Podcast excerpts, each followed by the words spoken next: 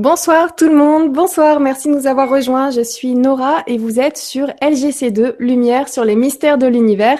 La première chose que j'ai envie de vous dire déjà, c'est merci de nous retrouver encore nombreux ce soir. Il y a beaucoup de commentaires déjà d'intro là, donc euh, ça tombe très bien pour l'intro justement. Et euh, j'ai envie de vous souhaiter à tous une excellente année 2016. On n'a pas eu l'occasion de se voir depuis euh, mi-décembre, donc voilà, j'espère que vous avez fait une belle transition dans cette nouvelle année, que tout a déjà bien démarré pour vous et je vous souhaite donc le meilleur, mes meilleurs voeux pour l'année à venir. Et euh, en ce qui me concerne, bah, comme vous pouvez le constater, le décor a changé et je vous remercie énormément parce que c'est grâce à votre soutien, à toutes les personnes qui ont participé sur le Kiss Kiss Bank Bank ou même en pensée ou, ou les, les soutiens amicaux et ainsi de suite ou qui m'ont aidé à, à, préparer tout ça. Donc je vous remercie beaucoup beaucoup parce que quel changement, quel plaisir de se retrouver dans ce cadre-là et c'est grâce à vous que c'est euh, comme ça aujourd'hui. Donc je vous remercie très très chaleureusement. Merci beaucoup. Techniquement aussi ça a changé comme vous voyez. Donc là il y a le fameux ordinateur enfin qui euh, qui fonctionne comme une fusée avec cet écran et donc la webcam qui me permet de pouvoir faire un partage d'écran comme vous l'avez vu en intro en plan large. Donc ça, c'est génial. On n'a plus les bords, donc c'est super. Il y a plein de choses comme ça qui techniquement ont beaucoup changé.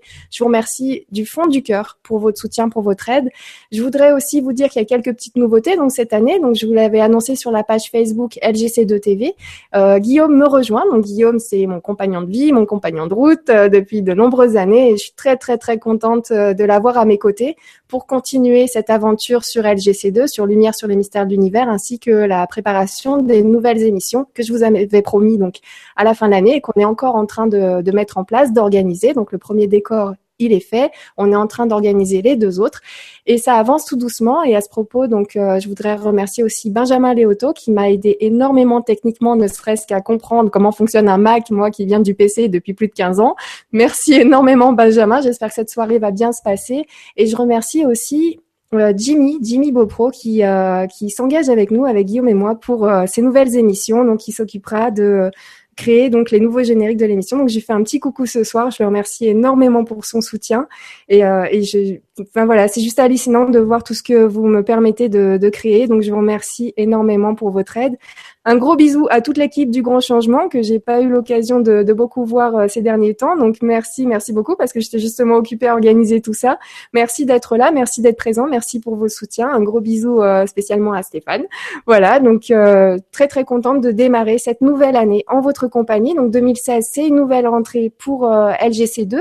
On va continuer à faire des recherches tous ensemble, à, continuer cette quête de sens tous ensemble dans la joie et la bonne humeur grâce à nos intervenants et je les remercie énormément, tous ceux qu'on a pu rencontrer en 2015, ceux qui reviennent donc pour, euh, pour 2016, ainsi que tous les nouveaux, parce que là, justement, grâce à Guillaume qui s'occupe de la programmation de, de, la chaîne TV, on a prévu plein, plein de nouveaux intervenants. Donc, je vous remercie de, de bien vouloir nous rejoindre sur cette chaîne et partager dans la joie et la bonne humeur, ben, le résultat de vos recherches, vos connaissances, tout ce qui nous permet à nous de pouvoir évoluer, comprendre un petit peu dans quel monde on vit, vers où on va, ou simplement de passer d'agréables soirées tous ensemble. Et je crois que ça, c'est l'essentiel.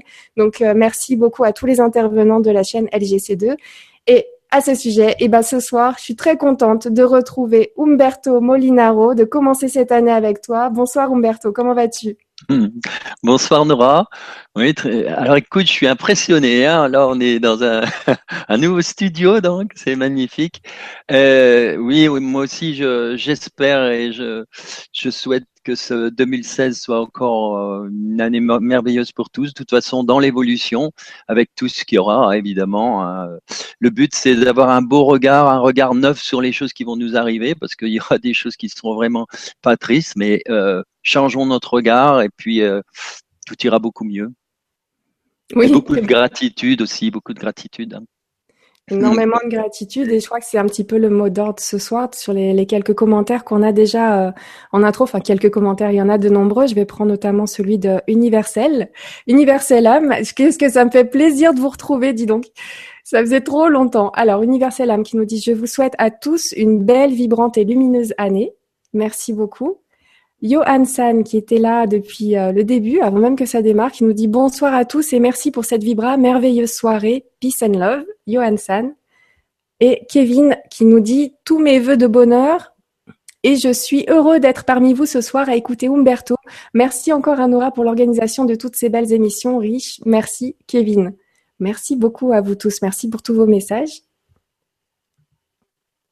Je vais en prendre quand même un ou deux autres, si tu veux bien, Umberto. Vas-y, on a le Il y en a pas mal en fait. Donc on a Mireille qui nous dit Bonsoir Nora et Umberto, je suis très heureuse de vous retrouver. Je vous transmets tous mes voeux de bonheur et santé à vous deux, ainsi qu'à tout le monde. Très belle soirée à tous. Merci beaucoup Mireille. Et euh, un message de François qui nous dit bonsoir au duo de choc et de rire Nora Umberto et merci bonsoir bon partage famille de lumière merci beaucoup François. Et enfin, allez, un petit dernier pour la route. Lisiane Cœur d'Ange qui nous dit Bonsoir Nora, Umberto et à tous. Belle soirée en perspective. Je nous souhaite une magnifique et magique année 2016. Année universelle 9 égale fin de cycle. Co-créons la paix et l'amour sur cette belle planète. Je serai à la séance IPR. Bisous de Belgique, Lisiane. Alors justement, elle nous dit co-créons la paix, l'amour sur cette belle planète. C'est un petit peu ton message aussi pour euh, les vœux de cette année. Merci beaucoup, Lisiane. Je te remercie énormément. Je vois que Madeleine est parmi nous, donc je vais continuer à, sélectionner bien sûr tous vos messages d'introduction pour que ce soit enregistré dans la vidéo. Merci de nous avoir retrouvés ce soir aussi nombreux. Et, euh, oui, donc ce soir, on a une émission sur le tellurisme et les lieux sacrés. Voilà, aussi simple. Alors en fait, euh, tellurisme et lieux sacrés, ça m'éloigne un petit peu apparemment des, des crop circles. Mais vous inquiétez pas, euh, on, a, on, va, on en parlera euh, entre deux parce que de toute façon, dès, dès lors qu'on est dans les lieux sacrés, dès lors qu'on parle d'ondes, de tellurisme, d'énergie, eh bien, automatiquement, on peut faire référence au crop circle puisque c'est c'est vraiment grâce au crop circle que je me suis aussi intéressé à tout ça. Oui, c'est vrai. Donc on va essayer d'aller un petit peu euh, plus en C'est un profondeur. petit peu plus en profondeur, voilà, un peu plus loin, essayer de comprendre comment ça fonctionne, tout ça, tout ça. Parce que faut, faut se dire une chose, c'est qu'on on rentre dans une, un nouveau paradigme, hein, tout le monde le dit, mais surtout une nouvelle euh, évolution où finalement euh, on était dans l'ère euh, du poisson, on rentre dans l'ère du verso. euh, le poisson, c'est la recherche, etc. Et le verso, c'est beaucoup plus léger. C'est en fait, c'est l'onde. Et on s'aperçoit que tout, tout est vibration. Alors il y a quelque temps, c'était assez bizarre parce que bon, même les médecins n'y croyaient pas. hein, alors qu'actuellement, bon, avec l'acupuncture, ils sont quand même obligés petit à petit de revoir leur copie. Bon, hein, ça ne fait que commencer. Euh, Il y a bien des gens qui sont en avance et même depuis un siècle qui sont euh, depuis très longtemps branchés. Et sans compter aussi euh, le monde asiatique qui depuis 5000 ans euh, travaille là-dessus. hein. Donc le but c'est de s'apercevoir que nos anciens connaissaient tout ça d'une autre façon. Donc on, va le découvrir tous ensemble. Et puis les dangers aussi de tout ça, puisque on rentre dans une euh, dans des énergies que qu'on ne connaît pas encore bien. Alors il y a des choses très positives, il y a des choses très intéressantes, il y a des choses négatives. Il faut les connaître. Il faut savoir où sont les dangers pour pouvoir justement euh, profiter à fond de des bonnes vibrations et des bonnes vibras. Les bonnes vibrations et des bonnes vibras. Oui, c'est vrai. D'ailleurs, les bonnes vibrations, j'en ai plein, plein, plein. Je vois vos commentaires par rapport au décor. Bah, écoutez, merci beaucoup. Mais moi, j'ai fait, waouh, j'ai fait, oh purée. Mais, euh, mais j'en ai limite eu l'alarme à l'œil quand on a installé tout ça avec Guillaume. C'était, euh, waouh. Merci. Merci beaucoup de, m'offrir la possibilité de, de travailler dans ces conditions, ce qui n'est pas d'ailleurs un travail, mais, euh, Juste, euh, ben oui, c'est vrai qu'on travaille quand même un petit peu, mais en même temps, euh, c'est un plaisir avant tout. Donc, je vous remercie beaucoup encore une fois pour tout ça.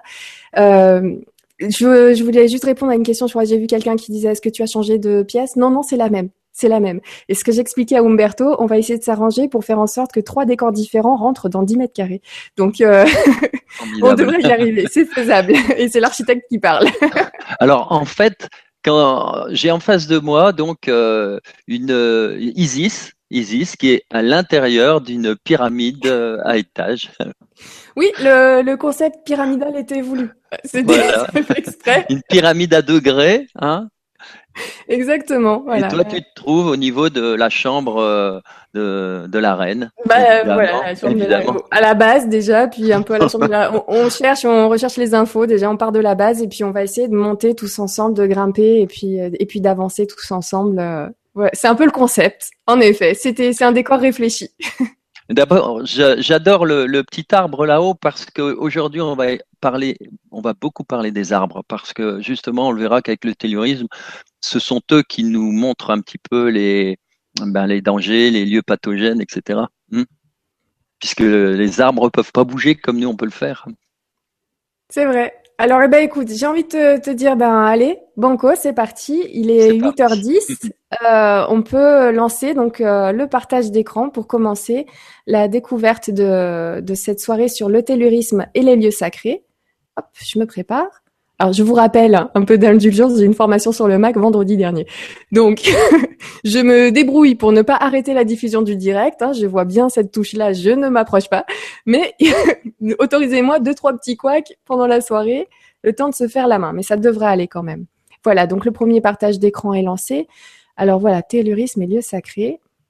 Voilà, donc euh, avec, cette, euh, avec cette image, on s'aperçoit que la Terre est entourée de tout ce rayonnement qui est en fait euh, ce qu'on appelle le champ magnétique de la Terre, hein, qu'on repère avec la, boussole.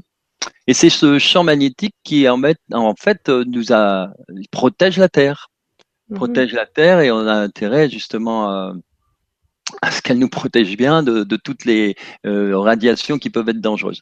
Ceci dit, on a découvert hein, depuis, depuis peu que le champ magnétique de la Terre pouvait s'inverser. Donc, euh, Donc on va, pouvoir démarrer un petit peu avec ça, tu vois, euh, sans forcément rester sur la même, euh, sur cette même image. Hein, tellurisme et lieu sacré. Donc tellurisme, je lui explique, c'est toutes les ondes émises par la Terre et euh, quand on, alors j'ai pris cette image aussi du crop circle qui, qui représente un peu euh, la même chose que ce, qu'on voyait tout à l'heure avec tout ce phénomène vibratoire, ces ondes. Oui. Et euh, comme on le voit là au-dessus, j'ai noté la, la phrase, euh, euh, première phrase de qu'on trouve dans dans la Bible. Au commencement était le verbe. Et le verbe, c'est bien la vibration, c'est l'énergie, c'est ce côté invisible ce côté euh, donc euh, vibratoire qu'on va pouvoir euh, étudier tout au long de cette conférence, on va dire maintenant. Et alors donc, pour en revenir à notre champ magnétique, on disait que on a découvert que le champ magnétique actuellement est en baisse, il baisse, hein, donc ça veut dire aussi qu'on sera moins protégé hein, dans quelques années, ça, ça s'accentue. Alors je vais vous donner quelques précisions. D'abord, on s'est rendu compte euh, qu'il y a deux choses. Hein. Et le champ donc magnétique et, ce qu'on appelle le pôle magnétique, qui n'est pas tout à fait la même chose que le pôle euh, qui correspond à l'axe de la Terre. Ce qui fait que euh, le pôle magnétique, lui, euh, il bouge par rapport à l'axe. Euh, tout ça, ça bouge. Alors là, sur la photo, on a 11 degrés, mais il n'y a pas si longtemps que ça, il y avait 4, 5, 6 degrés. Ça dépend. Ce qui fait, ce qui nous fait dire que les les tous ceux qui, qui voyageaient donc les capitaines de, navires il y a quelques siècles, ben, ils avaient toujours ce souci et ils ont travaillé avec beaucoup de précision parce que euh, un degré c'est énorme. Ils avaient donc euh, l'histoire de bah, du magnétisme qui leur qui donne euh, justement le nord, mais pour avoir le le nord géographique, il fallait à chaque fois bah, utiliser l'angle parce que l'angle changeait d'année en année ou tu vois. Et alors on s'est rendu compte petit à petit aussi que alors ça c'est un scientifique qui a découvert ça au niveau des, des poteries.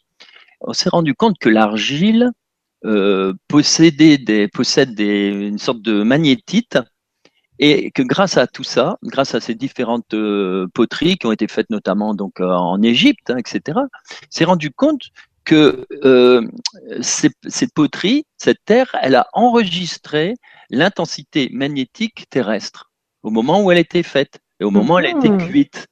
Tu vois, ce qui fait que quand oui, parce que à l'intérieur, il y a, une orientation. Tu vois, c'est lié au magnétisme. Quand tu regardes, par exemple, une, une, aiguille qui indique le nord, bon, t'imagines des, des petites parcelles euh, de magnétite, elles vont aussi se diriger. Donc, ça permet de contrôler avec le temps. Voilà. Donc euh, la première découverte était ça aussi, c'est de voir que dans la dans les poteries, eh bien, il y avait des orientations qui n'étaient pas tout à fait les mêmes que d'année en année, et de siècles et de millénaires. Donc ensuite, il y a quelqu'un qui a découvert aussi que euh, euh, c'était euh, alors là avec les les roches, tu vois, les roches, il a découvert que certaines nappes, si tu veux, n'étaient pas orientées de la même façon que celles qui étaient beaucoup plus en dessous. Il y avait, mettons, 2, 3, 400 000 ans de différence. Et c'est là qu'ils se sont dit, mais si c'est orienté à l'envers, c'est qu'il y a eu inversion des pôles. Une chose que les, les, les gens savent peut-être pas, c'est que les pierres, et on le verra tout le long aussi de, des constructions euh, des églises, etc., les pierres, elles sont, elles ont une polarité. Ah, bien sûr, tu dis ça à quelqu'un, veut te regarder, mais ah bon? Mais pourtant, les anciens, je peux te dire qu'ils construisaient pas n'importe comment. Ils connaissaient la polarité des pierres, parce que la pierre, quand elle est, bah, ne serait-ce que pour mettre, tiens, édifier des dolmens, des menhirs, euh, etc., ils utilisaient la polarité. La pierre qui est extraite du sol, par exemple, bah, elle a une polarité, c'est-à-dire, euh, on va dire, euh, le, qui correspond à une face qui est vers la terre, une face qui est vers le ciel. Tu vois. Et donc, évidemment, en fonction de, de tout ça, donc on a, des choses intéressantes. Et au niveau donc de tous ces des, magnétites et de tout ce qu'on a pu retrouver dans, ces roches, on s'est rendu compte que, et ça c'est intéressant, qu'il y a eu tout au long de, l'humanité des inversions de pôles, tu vois, tous les à peu près, en moyenne, ils ont calculé, ça faisait 250 000 ans. Et que la dernière, par contre, elle date de 700 000 ans. Donc là, ils savent qu'on en a une qui est très proche. Alors, elle est. Tu avais déjà entendu parler, je suppose, de ça. Hein, et donc, elle est très proche. Et un des éléments qui nous fait penser à ça aussi, c'est que d'année en année, depuis 300 ans surtout, on se rend compte qu'il y a une diminution du champ magnétique. Alors ça permet beaucoup de choses aussi, hein, parce que quand le champ magnétique euh, baisse, euh, il y a des ondes cosmiques euh, qui nous parviennent plus facilement qu'avant, tu vois. Aussi bien les bonnes que les mauvaises, etc. Donc ça, c'est assez intéressant de savoir, et ça correspond à tout ce qui avait pu être dit par Edgar Cayce ou même Nostradamus. Mais pendant longtemps, les gens ont cru qu'il y aurait un renversement de la Terre, tu vois. Mais inversion de pôle, ça ne veut pas dire que c'est les pôles géographiques, tu vois c'est les pôles magnétiques. C'est-à-dire que le magnétisme de la Terre, il va descendre, il va baisser de plus en plus. Alors il y aura avec les avantages, les inconvénients, ça, ça va, il y, a des choses qui seront peut-être, tu vois, ça va peut-être bouger un petit peu. Et puis à un moment donné, euh, on aura le pôle sud et le pôle nord qui vont s'inverser au niveau magnétisme. Voilà, et ça c'est important pour nous. Alors euh, bon, peut-être qu'on va pas le vivre. Hein. Nous personnellement, c'est peut-être encore dans. De toute façon, les scientifiques, ils savent que ça va arriver, mais quand hein, précisément, mais quand tu sais, voilà. Mais bon, ils s'aperçoivent quand même qu'il y a euh, des diminutions. Alors par contre, euh, le magnétisme, à quoi il est dû? Ce magnétisme autour de la Terre, ben, il est dû à la, au noyau euh, qui est au milieu de la Terre. C'est ce noyau de, de,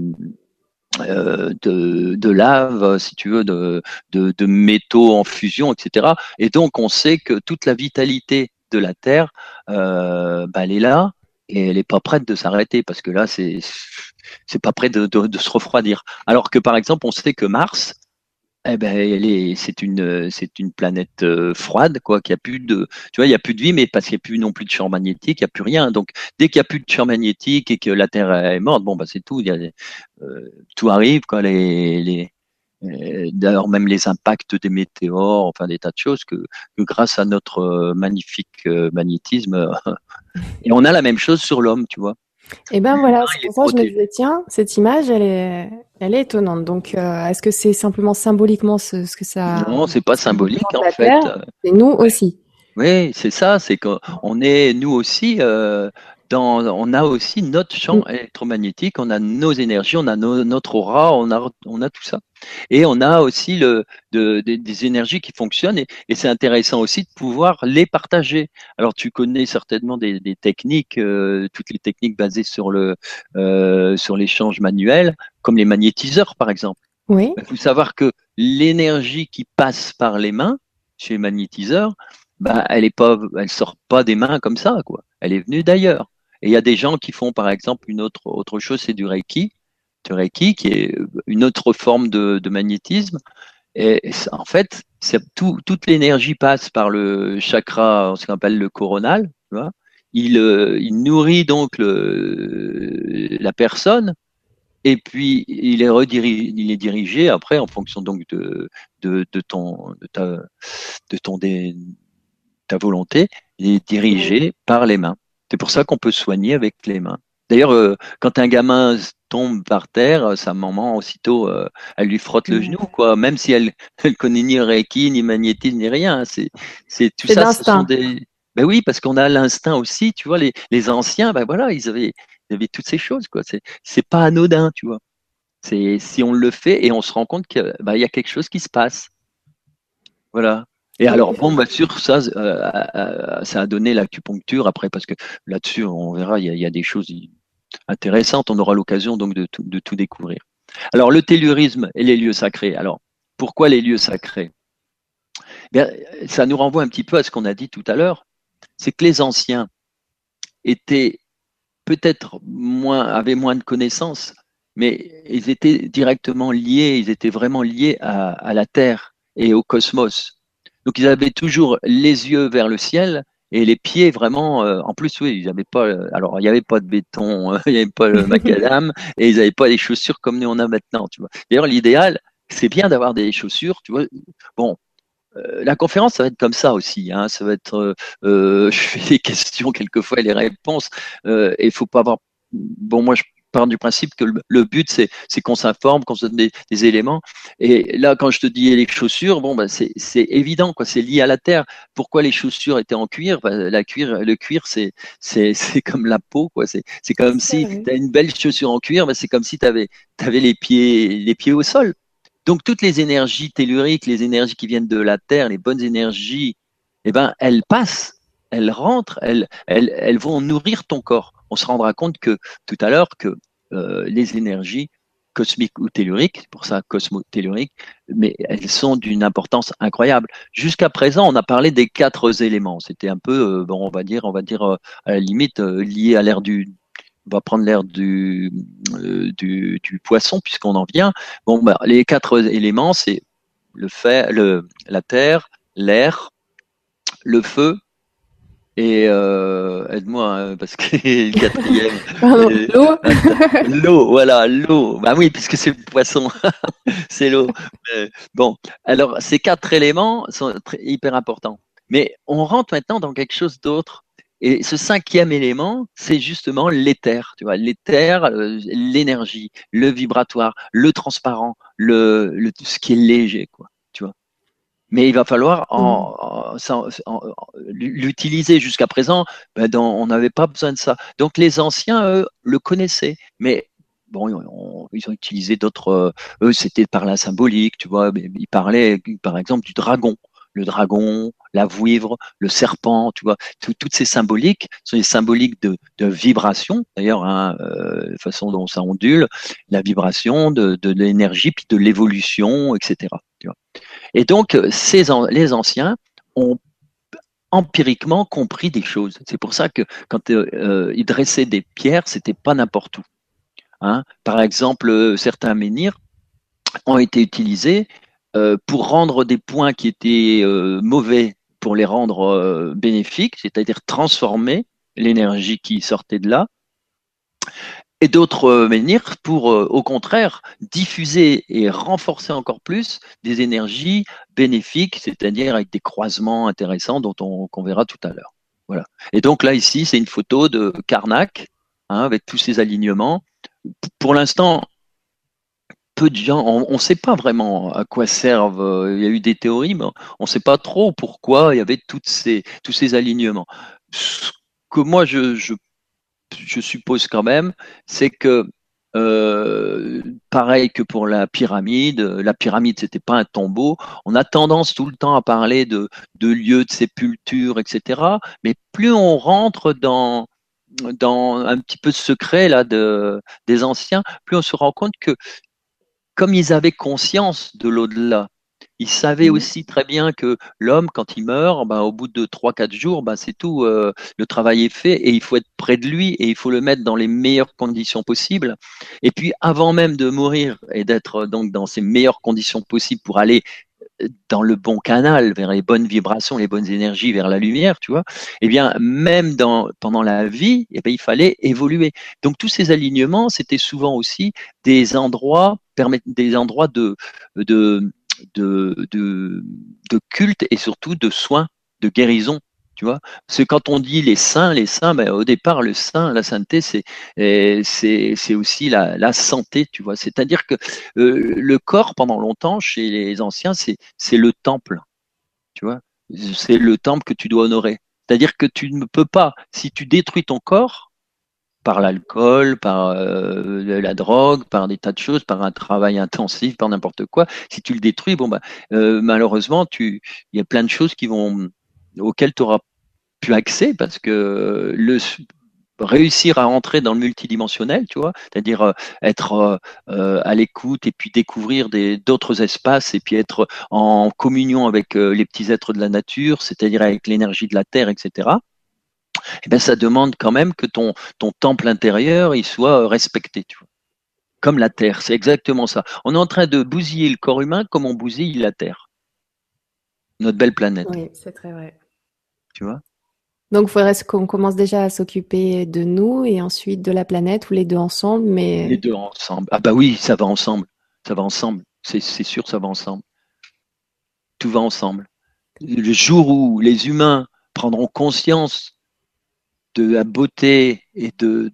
Parce que, attention, si on est en train de parler aussi de, tous les extraterrestres, on va dire, moi j'aime pas trop ce mot, j'irais plutôt euh, les célestes par exemple, tu vois, c'est c'est bien, finalement, j'aime bien ce mot-là. Et eh bien, s'ils s'intéressent à nous, hein, ils viennent de partout, s'ils s'intéressent à nous, s'ils nous protègent là, euh, sans intervenir, parce que la meilleure façon de nous protéger actuellement, j'aurai l'occasion de faire quelques raccourcis là-dessus tout à plus tard, s'ils ils, s'intéressent à nous sans se faire voir, c'est parce qu'ils nous aiment et surtout ils savent que la Terre, c'est un joyau. C'est un joyau. C'est extraordinaire et que euh, on est en train malheureusement de, tout bousiller. Mais en bousillant le joyau, on, se bousille nous-mêmes parce qu'on est le joyau, mais on n'en a pas conscience. Mais bon, quand la, avec l'éveil, on en prend conscience et puis, puis tout change. Hein, et, et 2016, euh, à l'envers, comme disait Lumineuse hier, euh, à l'envers, c'est la joie. Hein À l'envers, c'est la joie. Il y a quelqu'un, j'ai vu, euh, j'ai vu ce commentaire passer, il faudra que je le retrouve, qui disait le cinquième élément, c'est l'amour. Bah oui, et l'amour, c'est quoi? C'est une vibration. C'est une bonne énergie. Bien sûr que c'est l'amour. L'amour de la terre. Ah, et justement, ça tombe bien, on va le voir, parce que toute la symbolique des anciens, c'était de représenter ces énergies par des déesses et notamment une femme, c'est-à-dire l'esprit, l'esprit de la terre, l'énergie, le tellurisme de la terre était représenté par euh, ce qu'on appelle les vierges noires. Donc on découvrira ça aussi, tu vois, qui ont mmh. donné ah, Marie, etc. Donc l'amour, évidemment. C'est ça. Alors on poursuit. Bah, merci beaucoup Adeline. Ça y est, j'ai retrouvé. C'est Adeline qui nous a laissé ce commentaire. Je te remercie beaucoup. N'hésitez pas à laisser des commentaires, des questions. Euh, voilà. Oui, parce que ça va nourrir le, la conférence. Moi, j'ai moins l'habitude, étant donné que je suis plutôt spécialiste des crop circles. Mais évidemment, si on veut approfondir dans les crop circles, il faut aussi euh, avoir euh, conscience de tout ce qu'il y a. Et puis, ça fait partie de l'enseignement des crop circles, tout ça aussi. Exactement. Et, euh, et, donc oui, voilà, poser des questions, des commentaires ou des compléments d'information. N'hésitez pas, c'est un travail d'équipe. Donc si vous voulez rajouter un complément d'information, c'est avec plaisir. Alors on poursuit. Voilà, je remets l'écran sur le partage. Oui, alors euh, je, rajoute une petite précision parce que j'avais oublié ça, mais bon, c'est normal. Hein. Euh, c'est grâce au coulé, parce que tu te souviens, je t'ai parlé de la poterie. Donc la poterie, c'est intéressant. Il y a les magnétites, ça donne le sens euh, de donc du, magnétisme de la Terre. Quoi. Et donc il y a des, ingénieurs, des, des, chercheurs qui ont découvert la même chose, mais dans la lave, dans la lave de certains volcans. Et comme il y a eu des, volcans euh, pendant des, millions d'années, évidemment, ils ont et qu'on on retrouve ça au niveau des strates euh, terrestres, et eh ça a permis de comprendre qu'en effet, bah, en moyenne, tous les 250 000 ans, il y a eu un retournement. Tu comprends? C'est mmh. grâce à la lave, parce que la lave, au moment où elle se forme, eh ben, euh, elle suit le magnétisme de la Terre. Et puis une fois qu'elle est figée, eh ben, ça permet de voir les lignes, les, petites lignes magnétiques qui donnent un peu le, tu vois, qui font la même chose que le, la, boussole. Et donc avec les changements, bah, ça peut, ça pouvait, c'est toutes des choses qui ont été découvertes assez récemment en fait. Hein. Voilà. Alors donc ici, euh, c'est ce qu'on connaît ce qu'on connaît oui. et ce qui est ce qui est utilisé par notamment euh, donc euh, ce que tout le monde connaît parce que tout à l'heure on verra les ondes, mais les ondes plutôt euh, donc euh, euh, subtiles, c'est-à-dire on va les appeler les ondes scalaires, mais on verra c'est complètement autre chose. Là, c'est donc toutes les ondes radio, notamment oui radio, les ondes donc électromagnétiques. Alors on a, on va parler tout de suite des ondes dangereuses et qu'on tu diras pas, c'est les, ce qu'on appelle les ondes ionisantes, c'est très très haute fréquence Hein, c'est donc euh, avec c'est à partir de l'ultraviolet, tu vois, rayon X, gamma, c'est tout ce qui amène euh, au, bah, au nucléaire, quoi. C'est-à-dire que là, on a vraiment, c'est très très hyper dangereux. On l'a vu euh, à Tchernobyl. Il y a des gens qui ont et on peut leur voilà avoir une petite pensée pour eux pour essayer de nous protéger de et créer le bouclier de Tchernobyl. Eh ben, ils étaient obligés de se protéger et ils avaient que quelques secondes pour aller euh, balancer des sacs de sable et puis du béton et, et, et beaucoup qui sont morts beaucoup quelques, oui, quelques temps après sacrifiés. Oui. carrément sacrifiés et là ils avaient que quelques secondes tu vois c'est quelques secondes d'exposition c'est dramatique et c'est grâce à, à notre euh, notre Terre qui est bien, bien entourée de, de magnétisme, etc., qu'on peut éviter aussi de, de, recevoir toutes ces, toutes ces ondes qui sont quelquefois dangereuses et qui viennent de, du cosmos. Pour ça alors, par contre, maintenant, on va parler de choses qui nous intéressent beaucoup plus, parce que là, personne ne peut agir là-dessus, hein, euh, euh sauf, euh, sauf quand on nous demandera de voter euh, un référendum contre le nucléaire ou tout ça. Là, là on pourra peut-être dire quelque chose, mais en attendant, ça, on peut rien faire, ou pas grand-chose, en tout cas, surtout en ce moment. Et mais plus les gens seront informés de, de, tout, ces, de tout ça, plus euh, l'évolution se fera. D'ailleurs, on voit par exemple l'Autriche, l'Allemagne, les tas de pays, euh, ils sont vraiment en train de se débarrasser de tout ce qui est nucléaire. Il n'y a que nous qui développons ça euh, très fortement. Alors, ce qui nous intéresse maintenant le plus, c'est les autres ondes. On va essayer de les comprendre. Donc, il y a les ondes, ce qu'on appelle les ondes extrêmement basses, hein, les, donc les ondes radio. Alors, ça commence à, à vraiment, on va dire presque à, nous, nous, on résonne aussi. Euh, ce comment on, le verra tout à l'heure. Nous aussi, nous, on a des vibrations, on a des fréquences. Hein. et c'est pour ça que c'est important de les connaître parce qu'il y a des phénomènes de résonance et certaines ondes euh, qui se mettent en résonance avec nos organes sont ben, à la base de, ben, pathologies genre euh, cancer, etc. Hein. Donc c'est mmh pour ça que c'est intéressant de le savoir. Donc les, au niveau des ondes les plus basses, on a donc l'électricité qui, euh, qui est généralement à 50 Hertz, hein, 50, c'est très proche de nous. Ensuite, il y a, euh, on rentre dans les phénomènes radio. Puis, juste après les radios, c'est de plus en plus, alors des ondes de plus en plus rapides, hein, c'est des centaines puis des milliers de Hertz. Et là, on arrive aux micro-ondes.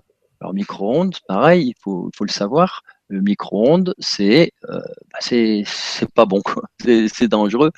Et, et, surtout, à force de l'utiliser, on, on, il faut savoir que le micro-ondes détruit quand même une partie de tout ce que vous mangez. C'est-à-dire que le, euh, ça m'a toujours étonné de savoir que personne n'en parle de ça, mais quand tu mets euh, je l'ai vu dans un rapport russe, moi. C'est. Euh, ah ouais, bah oui, mais les Russes, tu me parles. Les Russes, évidemment, ils récupèrent tout ce que, mais ils ont bien, eux, ils fonctionnent comme ça. Ils, récupèrent les belles idées qui naissent en France. En France, les pauvres, euh, ils, ils se font taper dessus, comme Ben Beniste par exemple. Et puis par contre, euh, bah, il y en a d'autres qui travaillent. Et les Russes, là, ils ont aucun état d'âme. Tout ce qui est bon, ils l'utilisent. Il n'y a pas de chapelle comme chez nous. Tu vois, chez nous, euh, euh, on a la problématique de, la France, c'est ça aussi, c'est qu'on était très en avance. Donc on a des structures qui sont qui étaient très pas très en avance. Hein, quand on regarde même le code de Napoléon, d'imagine. Bon, mais seulement tout ça, c'est figé maintenant. On a eu l'ordre des médecins, on a l'ordre des pharmaciens. Tout ça, ça date de l'époque de Pétain et tout ça. Hein, faut voir, c'est vieux. Et du coup, ça ne bouge pas. Et pire que tout, c'est très réactionnaire par rapport à tout ce qui est nouveau. Donc, euh, bah, tout ce qui est nouveau, euh, il faut surtout pas en parler parce que ça fait concurrence. Alors, ça fait que bah, en France, on a beaucoup, beaucoup, beaucoup de mal à bouger certaines choses. Alors que certains pays, comme la Russie, alors là, la, Russie, ils partent à pieds joints dans tout ça. Il faut savoir que euh, Lakoski, qui, a fait un travail merveilleux en France, il soignait des cancers. Et Lakoski, il a été, il a dû, il était, il travaillait en 1930 donc à, Paris, euh, je crois à la salle, enfin l'hôpital, je sais plus, salle pétrière, un truc comme ça. En tout cas, il faisait des choses incroyables. Il, soignait vraiment des, petits, euh, les souris, etc. Puis après, il a soigné des humains grâce à des, grâce tout simplement à ce qu'on appelle le magnétisme, euh, tu vois, du, avec des, petits appareils qu'il avait. Et il a dû partir après aux États-Unis. Et là, eh ben, il s'est fait assassiner de toute façon. Alors évidemment, ça a été caché, hein, c'est un accident de voiture. Bon, bon, mais il n'y a pas que lui, il y en a eu, il y en a eu. Alors ça fait partie des chercheurs maudits, tu vois. Mais il faut savoir que donc en 1930, on avait déjà des gens en France formidables qui avaient déjà découvert des tas de choses comme ça. Et bien de l'autre côté, en Russie, eh ben, eux, ils travaillent là-dessus. Et ils ont une avance considérable. Il travaille là-dessus et c'est vrai que c'était ah intéressant de voir dans ce rapport qu'apparemment quand on met des aliments pour les réchauffer, donc ça fait chauffer, le, ça réchauffe effectivement l'aliment, mais ça tue surtout énormément de, de vitamines. De, ça tue tout. Ça fait, on finit par manger un aliment qui est chaud, d'accord, mais plus du tout nutritif. Euh, complètement.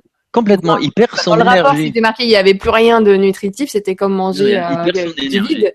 C'est manger de, voilà, c'est, on mange de la nourriture basique, c'est-à-dire qu'elle a, elle a perdu toute sa vitalité. Et le premier à l'avoir dit, c'est Steiner en 1920 alors que les micro-ondes n'existaient pas. Mais lui-même avait inventé un système. Alors je vais te le raconter. C'est, il prenait par exemple de euh, un cépage, même de vin, tu vois, euh, et il, on utilisait le microscope après l'avoir euh, euh, transformé en, en, en, glace. Non, non, non, non, non, non, non, non. Transformé en glace voilà. Donc tu prends ce liquide, ça devient de la glace, c'est-à-dire un, des cristaux de neige, toi, des cristaux, et tu regardes ça avec un grand microscope. Et lui, c'est ce que Masaru Ezopo a fait euh, récemment au Japon. Tu vois. Et lui, il avait donc découvert quand, que à l'intérieur de, de ces, ces pages, eh bien, il y a une, une vie, c'est-à-dire qu'il y a une orientation. Y a la prochaine fois, je, je chercherai, je ramènerai des images. Il y a une orientation, c'est un peu comme avec les magnétites, tu vois. Tu vois la vie, c'est rayonnant. Et par contre, quand tu prends des cépages mélangés, des trucs euh, ou des choses qui ont aucune valeur, euh, qui sont, tu vois, comme maintenant de l'eau qu'on passerait au micro-ondes maintenant, eh bien, toute cette énergie qui crée une image euh, structurelle au niveau des molécules, des atomes, etc., eh bien, elle n'existe plus ça devient une espèce de chaos, une espèce de pâte euh, où tu voilà, plus de dessin, t'as plus cette harmonie, tu vois. Et ça, c'est fondamental. Et si au micro-ondes, alors le pire de tout, si on met le lait pour les bébés au micro-ondes déjà, déjà qu'il y en a qui donnent même pas le lait maternel, mais alors si en plus tu mets du lait de vache, énorme catastrophe, et que tu mets ça au, au micro-ondes, encore que là, le lait de vache, peut-être ça va le stériliser. mais non, mais c'est une catastrophe parce que tu n'as plus rien, tu vois ça, ça te tue complètement. Alors, c'est pas les ondes qui sortent et qui peuvent t'atteindre, quoique celles-là, elles sont très dangereuses. Pour ça que, parce qu'il y a toujours des fuites. Les gens, ils savent pas, mais micro-ondes, euh, tu peux te mettre devant. Euh, si tu es trop près, il y a des fuites. Et il y a même des fuites par derrière, parce que derrière, c'est pas protégé comme devant, tu vois. Et surtout, euh, ce que tu vas manger, à la longue, c'est détruit, quoi. Parce que faut savoir que la chaleur, elle est elle est donnée grâce à un mouvement des molécules, c'est-à-dire qu'on explose quelque part les molécules. Elles vont se choquer entre elles et c'est comme ça qu'elles vont C'est ça, c'est le frottement. C'est cette vibration de frottement. On avait vu déjà les vibrations, ne serait-ce que par la pensée. On avait vu des, les flocons de glace avec toi, le changement que ça faisait quand on avait une pensée sur quelque chose. Mais alors la forcer avec euh, une intensité pareille sur ce frottement sur la nourriture fait que ça perd euh, donc toutes les, les, qualités nutritives de cette nourriture-là. À faire attention, à fouiller, à vérifier de votre côté. N'hésitez ah pas. Mais c'est vrai que je suis tombée sur ces informations aussi et ça venait de Russie parce que effectivement en Europe on n'en parle pas. Oui, mais moi je vais te dire euh, le, micro-ondes, euh, ben, c'est simple, euh, c'est j'en ai eu un et il y a une trentaine d'années, hein, et c'est tout. On a vite compris que c'était c'était néfaste. Hein. Donc ça fait très longtemps qu'il y a des gens qui alertent. Mais bon, maintenant ils ont fait peut-être des progrès, il y en a qui en ont besoin. Le tout, c'est pas forcément de tout refuser. Hein, c'est pas ma position. C'est de dire soyez soyez précautionneux par rapport à ça. C'est tout. Et puis quand on sait, ben c'est tout. Hein, si on sait que que ça, on va perdre de, autant autant réchauffer quelque chose quand on peut autrement, quoi. Oui, pour s'emplir l'estomac, mais bon, euh, ne pas faire tous ces repas au micro-ondes en tout cas. Ah, là, non, là, ce serait très mauvais. Là, là tu perds toute l'énergie. Donc, on va pouvoir revenir sur la photo. Oui, c'est reparti. Je relance le partage d'écran. Hop. J'y vais, j'y vais. Et voilà, ça y est. Alors là, donc, on était au micro-ondes. Alors, il faut savoir aussi que le micro-ondes, euh, comment il a été découvert, hein, euh, c'est en, en travaillant euh, devant un radar. les ouvriers ont posé leur gamelle hein, dans la petite boîte, la gamelle pour le midi, repas de midi. Et puis, euh, au moment de, de, se, de prendre le repas, il y en a un qui, tout content, il s'est aperçu que sa gamelle, eh ben, elle était toute chaude, elle est complètement chauffée et, tout ce qu'il y avait à l'intérieur était, ben, c'était l'effet micro-ondes. Et il en a parlé, donc, et ça a donné l'idée, à partir de là, de, de, de travailler et d'inventer le micro-ondes. C'est venu de, c'est un accident, hein. C'est tout simplement un gars qui a posé devant un radar, qui a posé sa gamelle. Mais seulement, bon, euh, les radars, on sait quand même que, bon, tu poses ta gamelle, mais toi, vaut mieux pas y rester. Tu vois donc on sait qu'on joue avec des choses qui sont quand même euh, dangereuses. Donc il faut, il faut en avoir conscience. Après, euh, chacun il fait ce qu'il veut. Hein. Ensuite, as les, mais il faut le savoir parce que on, ne nous le dit pas, tu vois. On va te dire, mais oui, c'est des, car... des carabistouilles, bon. Non, non, c'est pas, c'est très, très, très, très, très, très, très important. Et alors, par exemple, maintenant, les, les un peu plus subtil, encore plus rapide que les micro-ondes, parce qu'après, c'est de plus en plus rapide, c'est toutes les nouvelles générations de téléphones. Alors là, euh, je peux vous dire que moi, j'en ai découvert, euh, j'ai découvert des choses aussi. Et donc, euh, faut profiter de cette émission parce que tout le monde en a un pour dire à, tous ces jeunes, euh, ben euh, votre première chose à faire, hein, votre téléphone, euh, ben, mettez-le pas sous l'oreiller pour pour attendre votre petit chéri. Hein, ça c'est c'est la cata. Hein. Oui, c'est la cata. Ça c'est la cata. On ils ne peuvent même pas imaginer. Et donc on va avoir l'occasion de parler un tout petit peu de, de avec les diapos suivantes de ce téléphone c'est ce qui t'intéresse le plus. Hein. Avant d'avancer, un petit message de Mireille Solange qui te dit, euh, qui nous dit bonsoir euh, Nora Umberto, lumineuse année 2016. Je suis docteur biologiste, immunovivo et je vous suis avec beaucoup d'attention. C'est fabuleux cette époque que nous vivons. Umberto dit tellement de choses sensées. Mireille. Ah, mais je suis, je suis très content. je vous remercie. Ça me fait plaisir. De toute façon, j'ai besoin aussi de, d'encouragement en toute humilité parce que euh, bon, c'est pas c'est pas spécialement mon terrain, mais je revendique pour tout le monde. Et c'est ce que je disais lors d'une conférence, mais dès la naissance, on a le droit à tout, c'est-à-dire que oh, faut arrêter ce système qui fait que d'un côté on aura des mathématiciens, des physiciens, de l'autre côté des littéraires, et puis les autres, ben, ce sera des, seront des artistes. Non, tout ça c'est une, c'est c'est archi faux. C'est archi faux. Il ben faut, on est tous, on, on se doit d'être tout ça en même temps. Léonard de Vinci, il était il était philosophe, il était poète, il était, euh, il allait déterrer les morts la nuit pour faire, pour euh, parce que la, la, la, religion euh, interdisait qu'on regarde à l'intérieur du corps humain, et lui, il voulait connaître pour pour soigner les gens, pour pour faire évoluer la médecine. Il faisait, il a fait des croquis incroyables sur sur les systèmes nerveux, les muscles et tout ça. Pourquoi? Parce qu'en cachette, il allait déterrer les morts, et faisait des opérations, et puis il observait, et il travaillait là-dessus. Tu vois, c'était un ingénieur ingénieur hors pair qui a fait des choses extraordinaires. C'était un dessinateur, c'était voilà, et en plus de ça, euh, un être éclairé qui a travaillé sur le nombre d'or, qui, était déjà le premier à avoir découvert les secrets des pyramides. Donc tu vois, donc on a droit à tout ça. On est tous ça. On n'est pas, oui, celui-là, il sera, il sera comptable, il sera, ouais, il fera des maths, celui-là, bah, il sera littéraire, et puis il sera journaliste, et puis lui, et puis lui, il sera, bah, il sera médecin, voilà. Et puis le jour où tu, tu fais ta première année de médecine, tu fais plus de maths. Eh oui. En effet. Je fais plus de maths. Euh, un petit complément, du coup, merci beaucoup pour vos compléments d'information. Donc, on a Alain qui nous dit le cœur du micro-ondes est le magnétron qui était utilisé dans l'industrie. Et cet outil industriel n'a rien à faire dans une cuisine. Oui, les aliments, ils sont absolument déstructurés. Alain. Bah oui, bien sûr, complètement. C'est un plaisir de pouvoir euh, le dire, euh, prévenir. C'est des gens, ils sont complètement. Mais voilà, ils, il ne te croit pas parce que c'est ça, ben oui ça se vend. Donc c'est tu sais ça, ça me rappelle euh, ça me rappelle euh, les égyptologues. Ah mais à partir du moment où on a construit des pyramides ben, c'est parce que ben à l'époque euh, comme c'était de toute façon presque des barbares ils se servaient d'une pierre et d'un espèce de de pointeau voilà et puis taillaient les pierres comme ça. Mais alors quand tu leur dis mais non c'est pas possible mais si la preuve mais ils vont pas chercher. Mais la preuve, la preuve, c'est que ça existe. Si ça existe, c'est que c'était fait. Alors les gens voient un micro-ondes, bah, si c'est fait, c'est, des ingénieurs. Voilà, mon médecin il m'a dit que c'était bon. Bah ouais, bah ton médecin t'a dit que c'était bon. Bah voilà. Et puis, mais le médecin, on l'a on lui a fait un bourrage de crâne. Et il n'y a pas que lui. Moi, je suis là aussi pour vous le dire.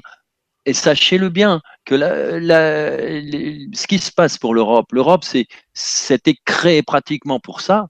C'est que chaque pays était libre. Et donc, quand un pays euh, avait décidé que bon, il n'était plus question de mettre des pesticides en France, par exemple, ou des OGM, et puis que, par exemple, en Italie, on acceptait les OGM mais pas les pesticides, et puis qu'en Allemagne, à la limite, on, on acceptait certaines choses et pas d'autres, et chacun faisait un peu ce qu'il voulait, et c'était normal. Et puis il y a une intelligence au-dessus de ça qui a dit tiens, mais pour les avoir, qu'est-ce qu'on va faire? On va tout réunir, on va faire l'Europe. Et l'Europe, on mettra un député, et puis ce député, ben, il n'y aura plus qu'à l'acheter. Alors ça fait que ben, on achète le député, hein, euh, je dirais pas comment, mais ça vient, il n'y a pas que l'argent, il y a aussi les menaces. Et ben voilà, tout va ensemble. Et puis après, ben on lui dit bon ben là il nous faut euh, des pesticides et des OGM en France. Hein. Eh ben oui. Alors tout le monde était contre. Mais grâce à un député tout seul, qu'est-ce que tu veux qu'il fasse contre les gros lobbies, les, pressions? Et eh ben, Il accepte. Et puis du coup, ah mais c'est pas nous, c'est pas nous la France, nous on n'en voulait pas, mais on peut pas faire autrement. C'est l'Europe qui a décidé. Et puis voilà. Et toutes les lois sont faites comme ça, et c'est pour ça qu'on s'aperçoit que, euh, par exemple, le téléphone portable, ben, on va vous dire que on a le droit à aller jusqu'à 41, euh, je verrai précisément quoi. Et par contre, eh ben, en, en Scandinavie maintenant, ils en sont à 0,6. C'est-à-dire que les normes même russes, elles sont presque 100 fois inférieures aux nôtres. Ce qui veut dire que c'est hyper dangereux. Si les Russes, qui sont en avance complètement en technologie, ont des normes qui sont 100 fois inférieures aux nôtres, pourquoi nous on continue à empoisonner sans rien dire? Et moi j'étais à une réunion, une conférence euh, il n'y a pas longtemps, il y avait trois spécialistes, mais ils ont noyé le poisson. Ils ont fait que ça. Alors tout le monde est sorti, même moi je me suis dit, mais alors, euh, bien sûr, on peut utiliser le portable, faire ci et ça. Puis attends, mais c'est pas vrai, c'est pas vrai du tout, c'est pas vrai. Ils minimisent tout, ils minimisent, ils minimisent. Alors évidemment, les gamins ils se disent, oh bah oui, bah alors je peux faire ça, je peux faire ça. Et puis voilà. Le problème, c'est que du ah coup. Alors, voyons, voyons du coup pourquoi c'est pas aussi simple que ça et qu'il y a des informations, des informations à connaître pour euh, prendre conscience un petit peu de, de ce que causent les ondes sur, euh, sur l'entourage, sur nous et sur la planète. Alors, je partage l'écran, attention, euh, pour ceux qui n'ont pas les petites bêtes, c'est parti. Alors, les fourmis, les fourmis, par contre, elles adorent les points, on le verra, telluriques, les pathogènes. Ça, c'était une bonne idée. Ça, c'est-à-dire que c'est dit, tiens, il y a des animaux qui préfèrent les points négatifs. Il faut savoir, alors maintenant tu peux aller sur l'autre image, il hein. faut savoir que euh, les animaux, en effet, sont très sensibles. Et par contre, alors avant de parler de ça, je vais continuer sur les animaux. Par contre, les oiseaux, eux, sont sensibles et vont là où c'est bon pour eux. À telle enseigne que, par exemple, en Alsace, en Alsace, euh, tu as, des villages qui mettaient, par exemple, en haut du clocher, qui mettaient un nid, parce que bon, les nids, il faut voir en Alsace, hein. c'est des structures métalliques, tout simple, quoi. Et puis euh, les, cigognes viennent et puis elles mettent tout, euh, voilà, elles font leur nid là-dessus. Seulement, dans les villages, on était étonnés parce qu'il y avait des endroits magnifiques et puis les cigognes n'y allaient pas. Et puis d'autres endroits, au-dessus d'une maison, au-dessus ou, autre, elles allaient faire leur nid. Et bien c'est tout simple, c'est que il y a des endroits qui sont au niveau tellurique mauvais, qui sont même euh, au niveau électrique, tout ce qu'on veut, euh, mauvais, les oiseaux le ressentent. Et donc, ils s'en vont ailleurs. Et ça, il faut le savoir. Donc, les animaux, c'est très intéressant de les observer. Alors, quand on a un chien dans une maison, c'est sympa parce qu'il suffit de regarder son chien, de voir où il va. Généralement, le chien, il va toujours aller là où c'est meilleur pour lui. C'est comme les vaches. Et alors les vaches, c'est génial parce que alors là, dans les étables, quand il y a un tout petit problème, si tu fais passer des, par exemple, un, système d'onde, par exemple, des, une, une ligne à haute tension qui n'était pas prévue, qui, eh ben, aussitôt on va le voir, il y a les vaches, elles vont avoir des gros problèmes. et voilà, parce que le, je fais un petit rappel parce que le lien qu'il y a entre les ondes et le, le c'est donc euh, la, l'influence que peuvent avoir les ondes que nous on met en place euh, en rapport avec le tellurisme normal, naturel de la planète. Voilà pourquoi on parle, parce que je vois des questions un petit peu, euh, pourquoi on parle d'ondes euh, radio, d'ondes téléphoniques, tout ça, est-ce qu'on pourrait revenir au tellurisme Tout est lié. Ah, on y arrive, bien sûr, mais tout est. Ne vous inquiétez pas. ne vous inquiétez pas, il faut bien démarrer par quelque chose. À la limite, on s'en débarrasse. Mais on se débarrasse de ça. Mais bien sûr, mais c'est très important parce que moi, je connais des, gens qui vont travailler sur le tellurisme, sur la maison, etc. Bon, et puis on, va bon, bien, la maison elle est rééquilibrée, on est heureux, on est bien. Et puis à côté de ça, si tu as le gamin qui euh, qui passe, euh, je sais pas combien d'heures au téléphone portable, mais attends, ça c'est c'est presque c'est dramatique quoi. C'est bien plus grave actuellement avec ce système de d'ondes qu'on est en train de de prendre euh, sur la figure, euh, mais le tellurisme dans pas longtemps, mais on va en rigoler, quoi, parce que c'est trois fois rien à côté de tout ça. Parce que quand on dit qu'il y a des maisons à cancer, on, est, on essaiera de comprendre tout à l'heure, mais souvent ces maisons à cancer, c'est cancer qui se qui se déploie en général au bout de 15, 20, 25 ans. Le gars il dort tout le temps au même endroit et puis tu as des des des réseaux Hartmann, des choses comme ça. Mais par contre, avec tout ce qu'on nous prépare et toutes les choses nouvelles qu'on a, si on les connaît pas, eh bien c'est hyper plus rapide et beaucoup plus dangereux. Alors là, c'est une petite image pour indiquer que, par exemple, ce qu'on ne sait pas non plus, c'est qu'un adulte euh, et un enfant n'ont pas la même épaisseur au niveau du crâne et n'ont pas les mêmes protections. Ce qui fait que euh, un enfant de, de 5 ans, tu vois, eh bien, euh, s'il utilise par exemple un portable ou une chose comme ça, eh bien, il va subir, tu vois, la flèche et la pénétration, la pénétration dans, dans, le cerveau, tu vois, euh, elle est beaucoup plus importante que quand on regarde l'adulte. Oui. Tu vois? Parce que ben, c'est simple, hein, et euh, ça, tout le monde ne le sait pas non plus. Donc jusqu'à 10 ans, c'est à 10 ans, c'est pareil. C'est-à-dire que même à 15 ans, et les ados, ben, ils sont beaucoup plus fragiles aussi que les adultes. Parce qu'on n'a pas non ils n'ont pas non plus la, même épaisseur, tu vois, euh, ce qu'ils appellent euh, l'épaisseur euh, school, je sais plus ce que c'est, mais euh, c'est cette protection qu'il y a au niveau de, du, cerveau. Donc on a des, des phénomènes d'absorption de ces ondes qui sont pas les mêmes entre les adultes, les enfants, et, euh, et c'est pour ça qu'il faut faire attention parce que on voit quelquefois des gens ils font pas gaffe du tout, ils laissent leur bébé, mais à côté par exemple de, et c'est pour ça que je le dis, c'est bien plus grave que le, le tellurisme. Tu as, des, des, enfants qui jouent à côté d'une centrale euh, Wi-Fi, là, enfin une box, tu vois. Mm-hmm. Bon, bah, si tu mets, euh, moi, la fois passée, j'avais vu ça, euh, quelqu'un qui avait, ben, son, son bébé était à un mètre de la, de, de la box, quoi. Bon, bah, quand tu le sais, bah, tu, tu gères autrement. C'est bien plus, tu vois. Le tout, c'est de le savoir. L'information est importante de la faire passer. Tout, c'est de le savoir. Voilà. Voilà pourquoi j'ai mis cette petite image. Hein. Alors, es toujours on n'est pas obligé. Oui, on n'est pas obligé de le coller sur l'oreille, hein, d'ailleurs, le... téléphone. C'est vrai. Voilà, donc tu peux passer. Hein. Hop, je, je, passe. Alors, deux secondes, parce que je viens de, il vient de m'arriver un truc. ah, d'accord. Ok. Donc voilà, hop, on passe à l'image d'après.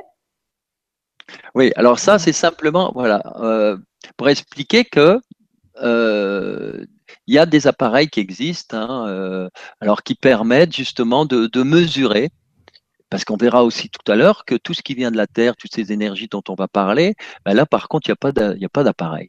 Là, on a commencé par les choses que l'on, dont je disais tout à l'heure, que l'on connaît, que l'homme a fait, toutes ces ondes artificielles, euh, qu'on va appeler entre guillemets artificielles, hein, mais qui sont hyper importantes. Donc, il y a les appareils qui permettent de, de, de retrouver tout, tout ça, de, de, calculer, par exemple, ne serait-ce que euh, le, ce qu'on appelle, la, ce dont on parlera tout à l'heure, la résonance euh, de, de, Schumann, hein, qui est la résonance de la Terre. Donc, c'est très bas, c'est de l'ordre de 8 Hertz. Mm-hmm. Alors là, euh, ben, je vais faire plaisir à ceux qui parlaient de tellurisme. Là, eh ben, ce qui est intéressant de savoir, c'est que l'onde, ce qu'on appelle résonance de Schumann, qui était de 8 Hertz à une certaine époque, c'est-à-dire euh, jusqu'aux années 80, au moment où il commence à y avoir plein de crop circles, que par hasard, il faut savoir que cette résonance, elle bougeait pratiquement pas, hein, euh, elle était à 7,8 en gros. Ben, cette résonance, elle est très proche, elle est pratiquement euh, du même ordre que notre, l'onde que l'on émet lorsqu'on est en méditation. Ce qui fait que quand on est en méditation, on s'aligne sur le tellurisme de la Terre, sur l'onde de la résonance de Schumann. Ce qui peut permettre de, de comprendre beaucoup de choses. Hein. Et, ce qui est nécessaire, hein, c'est pour ça on verra aussi pourquoi c'est intéressant de mettre en méditation, etc. Et l'onde maintenant de, enfin la résonance de Schumann maintenant, elle est pratiquement à 13.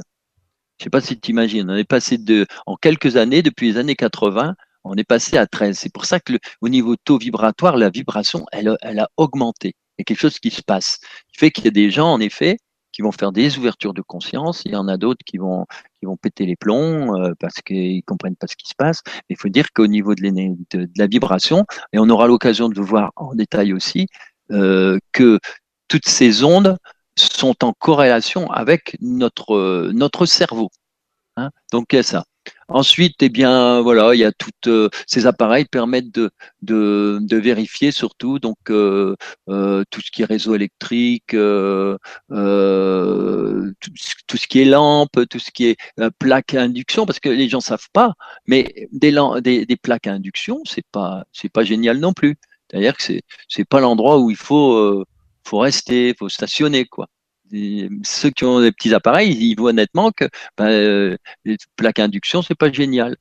Donc, euh, d'ailleurs, une cuisine, si vous avez votre chambre au-dessus de la cuisine, c'est pas ce qu'il y a de mieux, quoi. Mais bon, euh, on peut pas toujours faire. Euh, c'est une question d'architecture, quoi.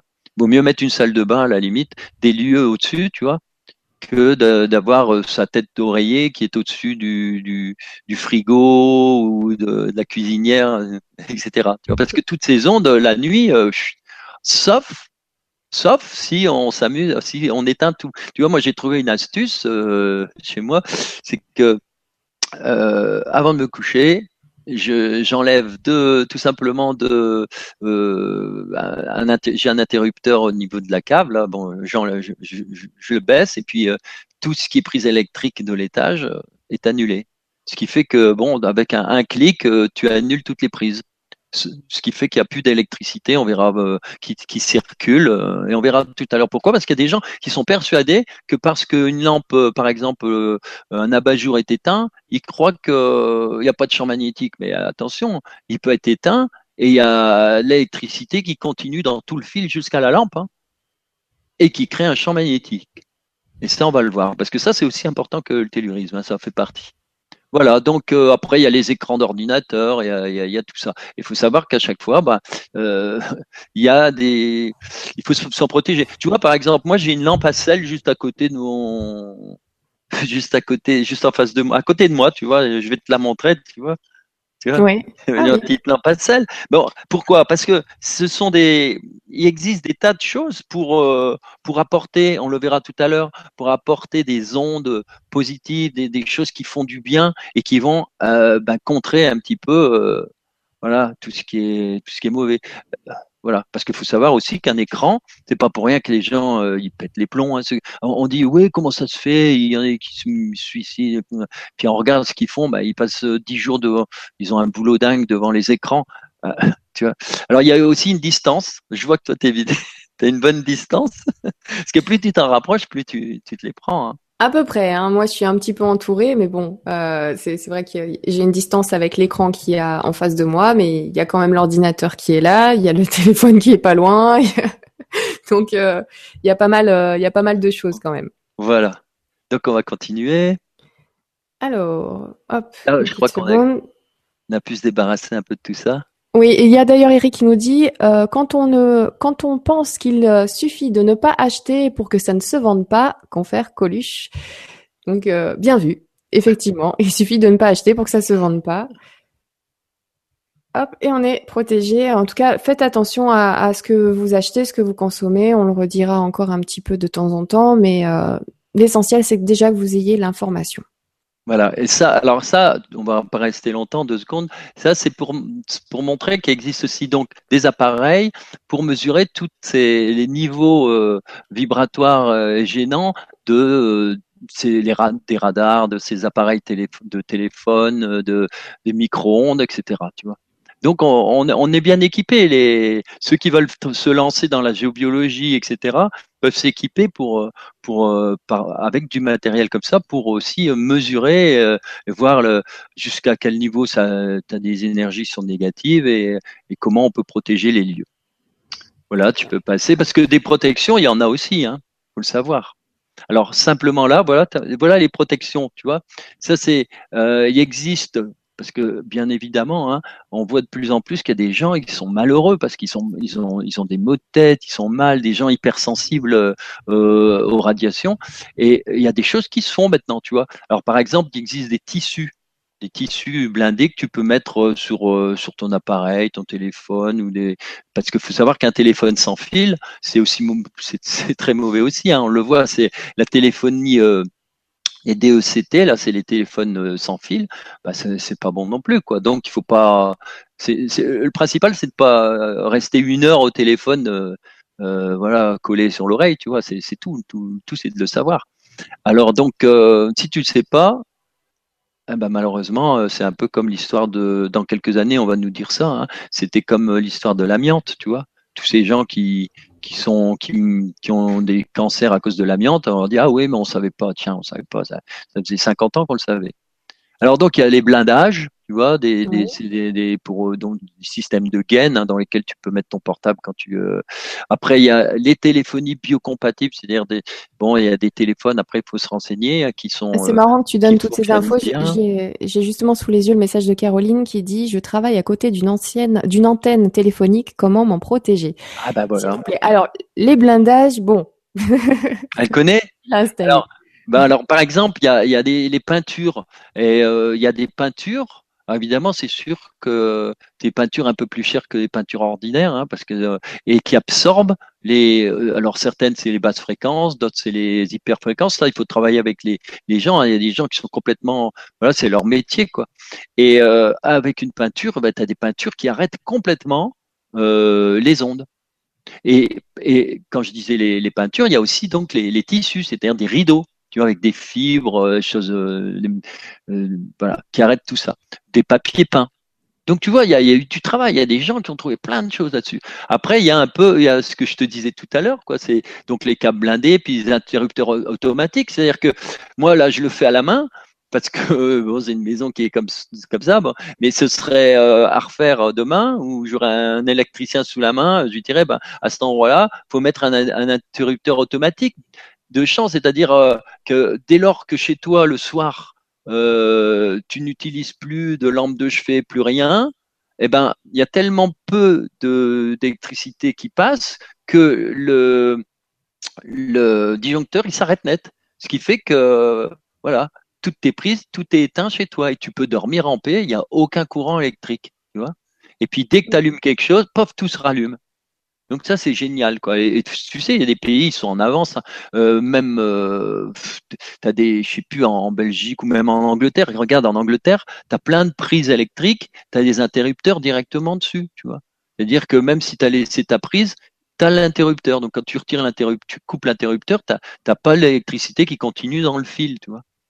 Alors euh, il y a donc tout ça. Et puis alors après il y a aussi euh, pour pour dire de, contrer tous les effets, il y a ce qu'on appelle tous les ionisateurs. Alors, comme je dis, par exemple, la lampe de sel, pour moi, c'est un ionisateur. Là, on va le voir tout à l'heure. Ionisateur, en quelques mots, c'est. Euh, alors, je vais le dire simplement, et tout à l'heure, ça, on va développer, mais il y a deux, il y a deux ions. Il y a les ions plus et les ions moins. Faut savoir que les ions plus, ce sont les ions qui sont euh, qu'on reçoit par tous ces appareils. Et ces ions-là, ils sont très mauvais pour nous. Et après, il y a les ions moins, et les ions moins sont très bons, et ils sont donnés par la nature, par l'eau, par la lumière du soleil, par, par, tout ça. Et qui est par euh, notamment donc un ionisateur, il va envoyer des ions moins pour que tu sois en forme et ces ions-là vont équilibrer les ions plus qui sont trop grands. Tu vois, ça va s'équilibrer de façon à ce que bah, tu, tu sois dans un milieu, euh, il vaut mieux un milieu neutre euh, qu'un milieu euh, où tu as trop de d'électricité dans l'air, c'est le cas de le dire, tu vois.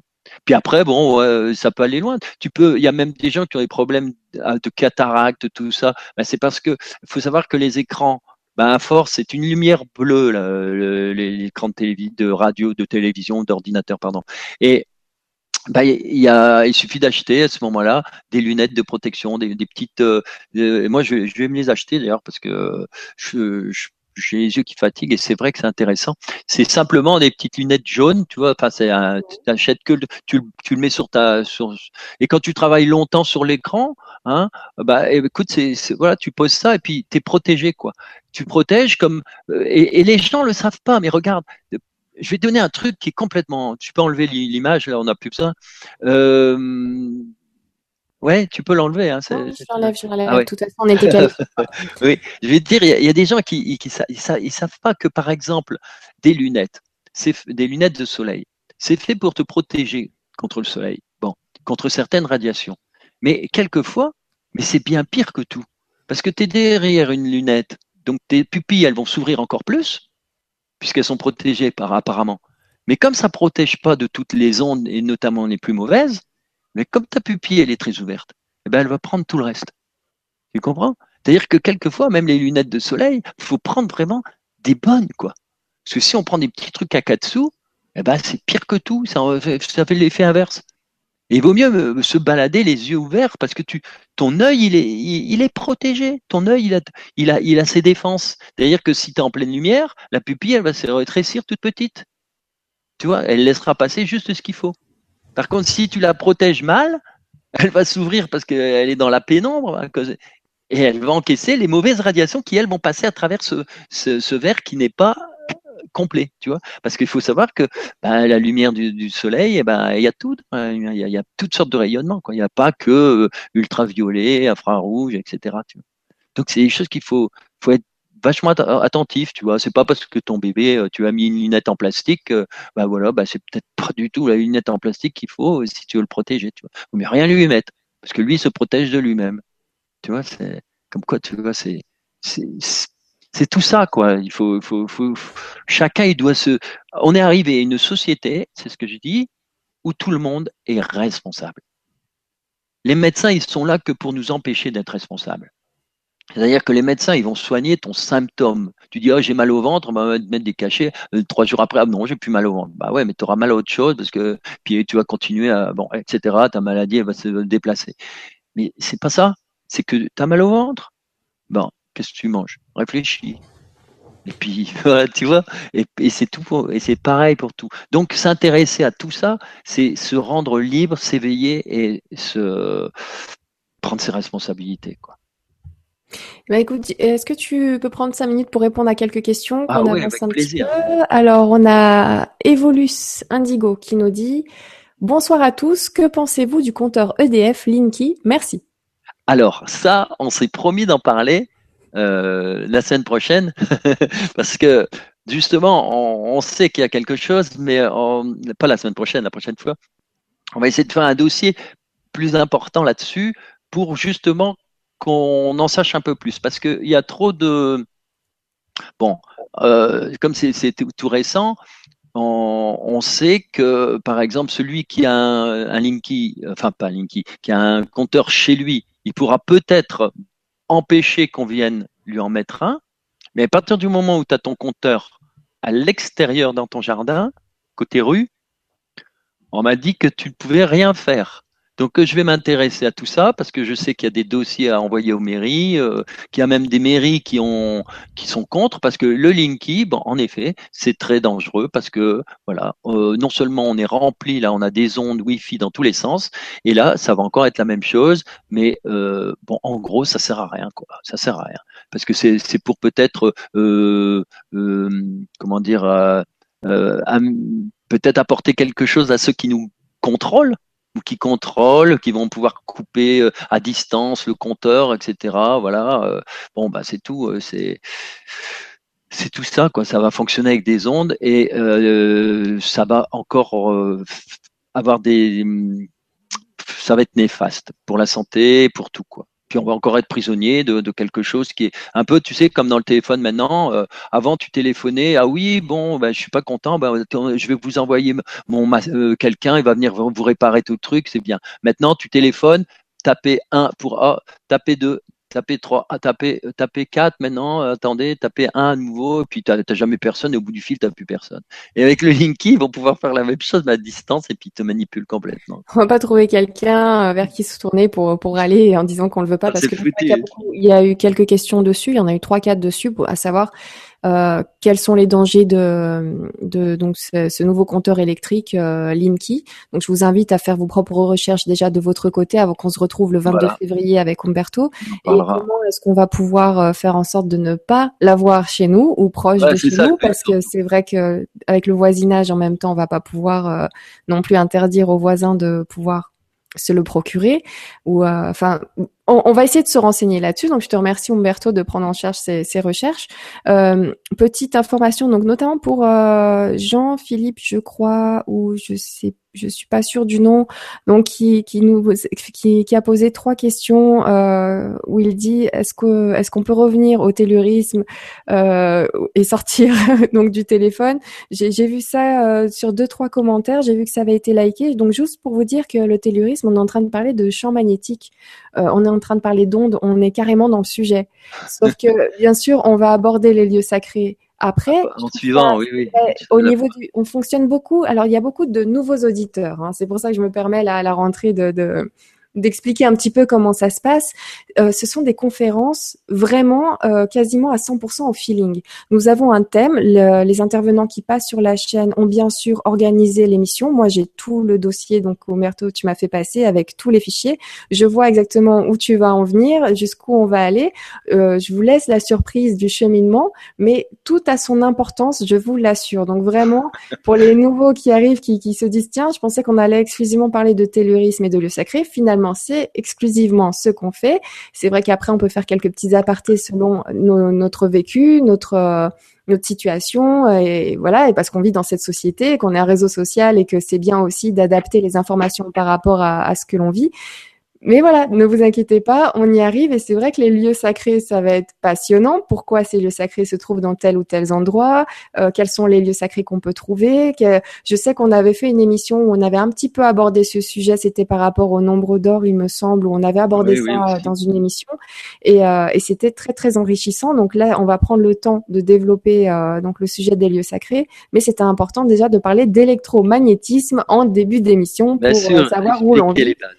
Voilà, le, le but, c'est aussi de, de, vous rendre tous euh, indépendants, c'est de bien connaître un petit peu comment ça fonctionne. Et là, je crois qu'on va encore quelques images qui vont permettre de, de bien comprendre.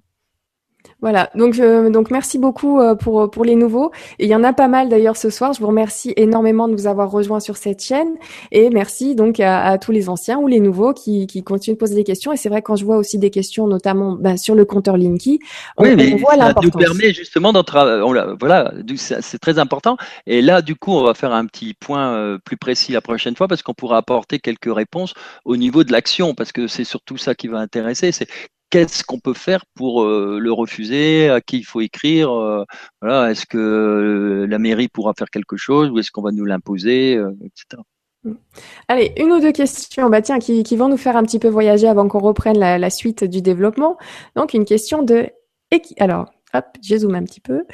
Voilà de Ekit Horse Passion qui nous dit Bonsoir Nora et Umberto, dolmen, menhir et mégalithes sont-ils tous énergétiques? Pouvons-nous travailler sur nos vibrations sur chacun d'eux? Gros bisous à LGC2.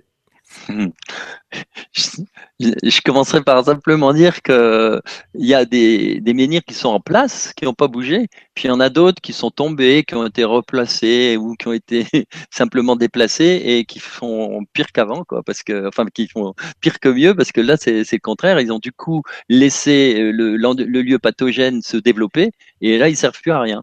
Donc, euh, ce qu'il faut, c'est bien connaître aussi. Euh, puis bon, travailler notamment au feeling, évidemment. Et euh, c'est sûr que si on trouve une pierre qui fait 10 mètres de haut, il y a de grandes chances qu'elle n'a pas été bougée. Voilà, et en même temps, grâce aux informations que tu nous donnes, comme quoi, voilà, c'est quand même intéressant de les avoir. Si vous trouvez un menhir et que apparemment il était positionné là parce qu'à l'époque c'était euh, chargé euh, en, en, électromagnétisme positif et qu'à côté vous voyez un poteau électrique, n'y allez ah, pas. Il y a des, y a des choses aussi qui ont bougé. Euh. Voilà comment on lit les informations et comment on les adapte et comment finalement ça devient intéressant dans la pratique. Oui, et puis après, il y, a, il y a des lieux, en effet, euh, quelqu'un qui me disait un jour, euh, on comprend pas parce qu'il y avait un, justement un beau menhir et on comprend pas parce que c'est la maison qui est à côté, mais c'est épouvantable tout ce qu'on. Et puis euh, les, énergies autour sont très très négatives. Mais oui, mais s'il il a été déplacé, qu'il a été posé ailleurs, eh ben en effet, le lieu qui était qui avait été béni, qui avait été transformé ben, ne l'est plus, redevient comme avant, il est négatif, il est pathogène, et puis euh, le menhir ne fait plus du tout effet, et puis euh, etc. Il y a plein de choses dont il faut prendre en compte. Hein. Ben, merci beaucoup, merci Equit Hors Passion pour ta question. Alors, Dany Renaissance. Dany a une question, donc il nous dit Voulez-vous bien évoquer les sons étranges entendus dans plusieurs villes du Maroc? Pensez-vous à une origine céleste, trompette de l'apocalypse, extraterrestre, comme dans la guerre des mondes, tellurique, plaque tectonique? Moi, je pencherai là-dessus. Ou humaine, harpe Merci, Dany? Alors ça, écoute, euh, je suis pas trop au courant de ça. Il y en a pas eu qu'au Maroc. Euh, Il y en a eu un peu partout. Ça, c'est, c'est... C'était capté comment? C'est un bruit des, personnes ont lancé des vidéos sur Internet suivant bah, les endroits où ça arrivait et on entend un bruit sourd derrière un bruit qui des fois fait vraiment frissonner. On a l'impression d'avoir un son d'outre-tombe. C'est vraiment un bruit très intense et qui me fait penser au mouvement des plaques tectoniques qui des fois dans certains tremblements de terre on a un petit peu ce bruit-là. Donc euh, mhm. moi je pencherais plutôt là-dessus sans savoir, sans, sans vraiment avoir beaucoup cherché là-dessus. Ça me semblerait la, réponse la plus euh, logique.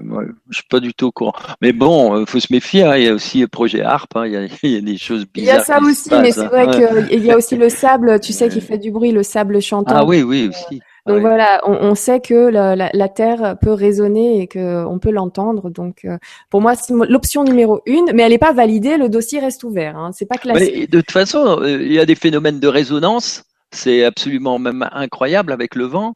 Euh, on a vu un pont euh, énorme, immense, qui était euh, un pont suspendu hein, en béton, un truc d'enfer, hein, et, qui s'est écroulé comme, comme un château de cartes, uniquement parce que le vent avait été juste à la fréquence du pont, quoi. S'il avait été supérieur, il n'y aurait rien eu. Inférieur, et à ce moment-là, il y avait une fréquence. Ce pont, il s'est mis en, en, en, résonance, et puis. Alors oui, oui, il y a des fréquences, des, des choses incroyables qui peuvent se passer grâce à la, à la résonance, hein. tout à fait. Alors on poursuit avec la question de Louis qui va nous ramener un petit peu dans le sujet et on poursuivra après. Euh, alors, qui nous dit comment identifier les lieux naturels sacrés en France? Merci du fond du cœur et félicitations pour les nouveaux moyens, ça cartonne. Merci Louis. Bon, bon bah, de toute façon, on va, on, va en parler de ça. Hein. On va la garder sous le coude, on va, on va y répondre. On va finir juste ce qu'on ce qu'on avait là pour garder un petit peu l'ordre. Ah, très bien. Donc, il est, il est allé un petit peu euh, sur le. Il va un petit peu vite. Parce que il, est allé un peu trop vite, Louis. Alors, on te garde sous la main, Louis. On, continue. Voici le partage d'écran. Voilà. Alors, tu vois, ça, c'est un petit schéma qui permet de bien comprendre pour, euh, pour ceux qui savent pas que comment on a euh, ce champ électromagnétique. Parce que quelquefois, tu, tu, tu attaches dans, dans, dans ton dans ta chambre, tu, as, tu as des prises électriques, donc tu as un courant où tu peux même avoir ton, ton fil électrique qui passe euh, d'une tête de lit à l'autre, tu vois. Et eh ben il faut savoir que ce courant, s'il est pas coupé, eh ben il va il va émettre euh, autour de lui un champ électromagnétique, tu vois. Tu vois le champ magnétique autour, ce champ magnétique et le champ électrique. Euh, alors si as, toute ta pièce elle est parcourue comme ça de de de, de, as deux trois prises électriques, et eh ben tu, tu as un fil tout autour. Donc il faut connaître ça pour savoir comment, dans une maison, quand on construit, ben, on peut construire autrement, c'est-à-dire au lieu d'avoir un, circuit comme ça, mais d'avoir quelque chose qui est plus vertical, qui fait que tu auras un petit champ euh, magnétique, mais à un, seul endroit, et non pas complètement autour de toi. Tu vois, des choses de, base qu'il faut euh, aussi connaître. Donc, euh, donc voilà, c'est dit. C'est dit. Et c'est un petit peu ce qu'on va trouver aussi avec euh, les courants hydrauliques, c'est-à-dire l'eau, euh, on verra tout à l'heure, ben, elle émet des champs euh, magnétiques autour. Alors ça, c'était pour avoir un petit peu de, voilà, je vous l'ai dit tout à l'heure, un peu de récréation entre deux, hein, une petite, un petit crop circle. Alors je sais pas si tu as vu hein, la référence par rapport à l'autre avec les, les deux pôles, les pôles, le magnétisme, on dirait presque une prise de courant, tu vois. Alors regardez et euh, juste à côté, tu peux y aller maintenant. Donc euh, ça, ça nous fait, c'est un beau au cœur de voir un petit peu ces crop circles. Juste à côté, c'est un petit clin d'œil pour les sur Avebury parce que ces, ces crop circles se trouvent notamment aux alentours de, de ces grands sites comme Avebury, Stonehenge, etc. Hein. Et là, ce qui est amusant, tu, tu le vois le, le rapport. Hein. On retrouve aussi la, fameuse prise électrique, tu vois, avec les deux, les deux cercles. Alors, j'imagine à l'époque, c'était une véritable machine euh, euh, magnétique énorme, ce, tu vois, parce que tu as tout à l'heure, on disait pourquoi euh, ils utilisaient des pierres, peut-être pour faire des cultes funéraires, mais c'était surtout aussi pour pour l'élévation, pour l'élévation et la et pour réussir à rentrer en contact avec les, la, ce qu'on appelle la, conscience, la conscience euh, multidimensionnelle, tu vois. C'est-à-dire que euh, j'imagine très bien les rituels qui sont euh, des, aussi des promenades, tu vois, et des méditations, et un travail à l'intérieur des petits cercles, puis entre les, tu vois, parce que tu as des chemins qui font plusieurs kilomètres avec des menhirs tout le long, tu vois. Et les gens, ben, ils faisaient peut-être même des processions, tu vois, des tas de choses pour se recharger en énergie. C'est-à-dire densifier leur système immunitaire pour se, pour se, pour monter leur vibration et monter donc leur, leur niveau de conscience. Et pour certains, ils allaient tellement haut qu'ils étaient capables de capter du coup les êtres de lumière qui nous entourent, qui sont au-dessus que certains ont appelé aussi les anges ou les guides ou, les à l'époque ils appelaient ça les puissances, les forces, euh, etc. Tu vois? Et on n'est pas étonné après de voir que bah, même en Égypte, euh, bah, les pyramides elles servaient justement à, contacter l'au-delà. Hmm. Très intéressant. C'est intéressant le tellurisme justement. Bah voilà. Et tout ça, c'est vraiment, ça fonctionne et on aura l'occasion de le voir aussi en détail. Fonctionne avec la Terre. Hein. Donc voilà. Donc euh, ouais, ça c'est un petit détail pour voir pour, nettoyer le plan. Donc tu vois bien, tu as une grande enceinte avec toutes les dolmens, les toutes les pierres tout autour avec une sorte de protection euh, euh, symbolique qui est un fossé, tu vois. Ce qui est en jaune clair, c'est un fossé. C'est un grand fossé avec en jaune plus foncé, enfin jaune jaune vif, c'est le talus, le talus. Tu vois, donc c'est une sorte de grande protection. Euh, ça, j'en parlerai plus précisément quand on fera le mégalithe. Et autour, là, tu vois, ouais, tu as, fait le tour. Tu as une deuxième, une, donc une deuxième enceinte.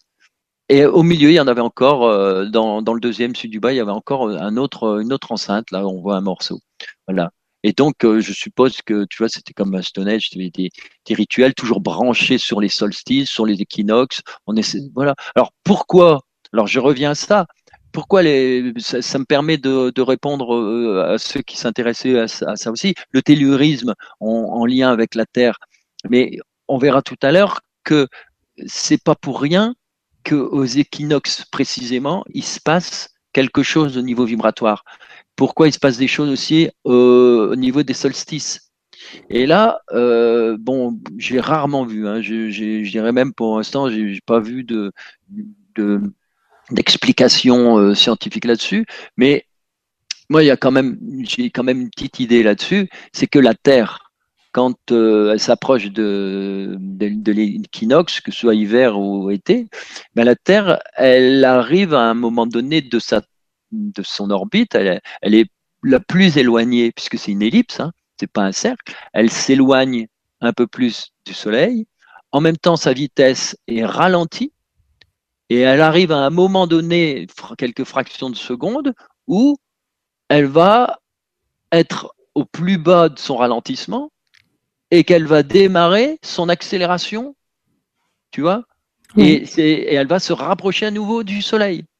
Donc à ce moment-là précis, eh ben, comme la Terre, c'est qu'une enveloppe euh, fragile, hein, c'est mou la Terre. C'est pour ça qu'elle est aplatie au pôle, parce qu'elle tourne sur elle-même. Donc, comme elle est relativement molle, eh ben, les pôles, euh, ils s'écrasent. C'est pour ça qu'elle n'est pas vraiment ronde. Elle est aplatie aux deux pôles, parce qu'elle tourne sur son axe, donc elle s'écrase. Eh bien, la Terre, qui donc euh, globalement avec sa, souple, eh bien, à l'intérieur, il y a tout ce magma qui, qui, qui, qui, qui qui est à la base de, des énergies telluriques et qui sont aussi des énergies d'information, hein, euh, c'est très complexe, eh bien, évidemment, il a tendance à, à, s'expanser, si tu veux. C'est-à-dire que comme la Terre elle est un peu plus loin et qu'elle est en ralentissement, il, y a, il va y avoir une sorte de montée en pression de ces des, rayonnements. Les rayonnements, on verra tout à l'heure, bah c'est tous ces rayonnements qu'on trouve dans le champ électromagnétique de la Terre et qui euh, se, on verra tout à l'heure que ça fait une grille avec des réseaux Hartmann, et avec des ce que les Chinois appelaient euh, la vouivre ou les ou les ou la, queue du dragon, etc. Ce sont des énergies qui voilà qui parcourent la Terre et à ce moment-là, tu vois, c'est as une expansion, ça monte en pression. Et les anciens, ils savaient tout ça parce qu'ils ressentaient ces montées d'énergie. Donc leur, leur euh, mégalithe était orienté euh, de cette façon-là. Voilà. Merci beaucoup.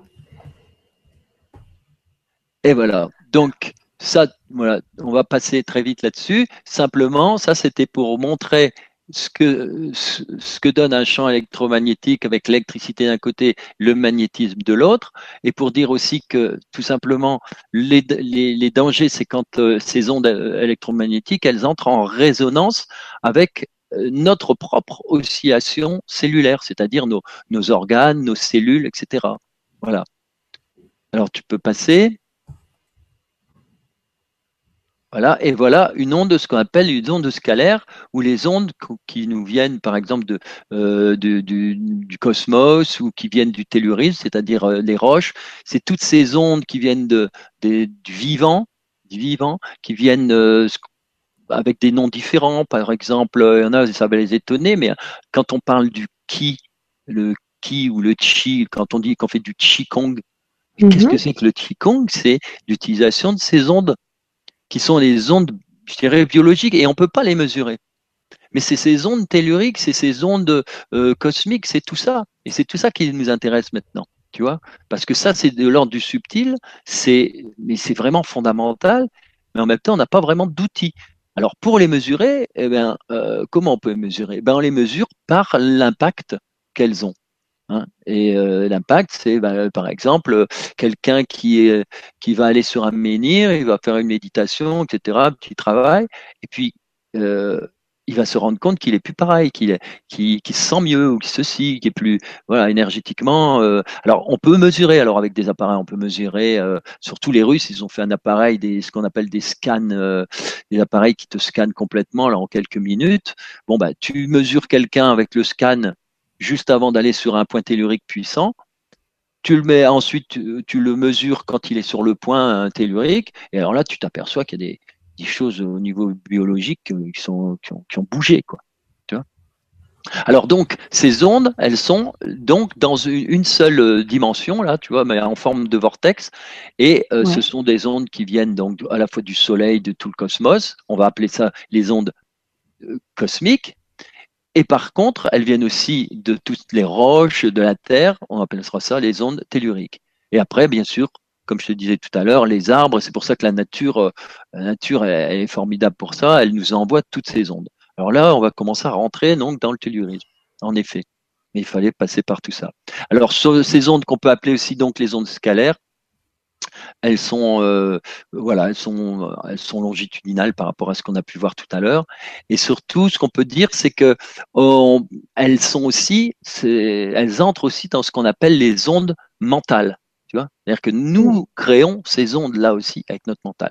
Elles sont mécaniques aussi. alors mécanique, c'est quoi? C'est par exemple, tu prends un caillou, tu le laisses tomber dans l'eau, et qu'est-ce que ça va faire? Ça va faire des ondes qui vont partir comme ça jusqu'à jusqu'aux berges. Puis à partir des berges, elles vont rebondir à nouveau, tu vois. Et puis c'est amusant. D'ailleurs, c'est, et, et c'est là qu'on va voir euh, tous les phénomènes d'ondes stationnaires, des ondes qui se croisent, euh, etc. Tu vois. Et ça, donc, c'est des ondes mécaniques. Alors là, c'est encore un petit clin d'œil. Hein, parce que j'adore donc euh, faire un, un, rapprochement pour pas perdre tu vois, crop circle, c'est aussi, il faut comprendre, c'est une onde, c'est une énergie, c'est une vibration. Euh, et alors là, voilà, je, je t'ai dit, tu vois, tu fais une pierre, tu laisses tomber dans l'eau, tu j'ai pas fait attention. Ça, voilà, ça te fait des ondes. Bah, moi, ça me fait penser à ça. Et puis, j'avais envie de vous montrer parce que, regardez, on a l'impression de quelque chose qui s'enfonce comme un vortex, tu vois, le vortex dont on parlait, mais dans, qui s'enfonce dans, dans le sol.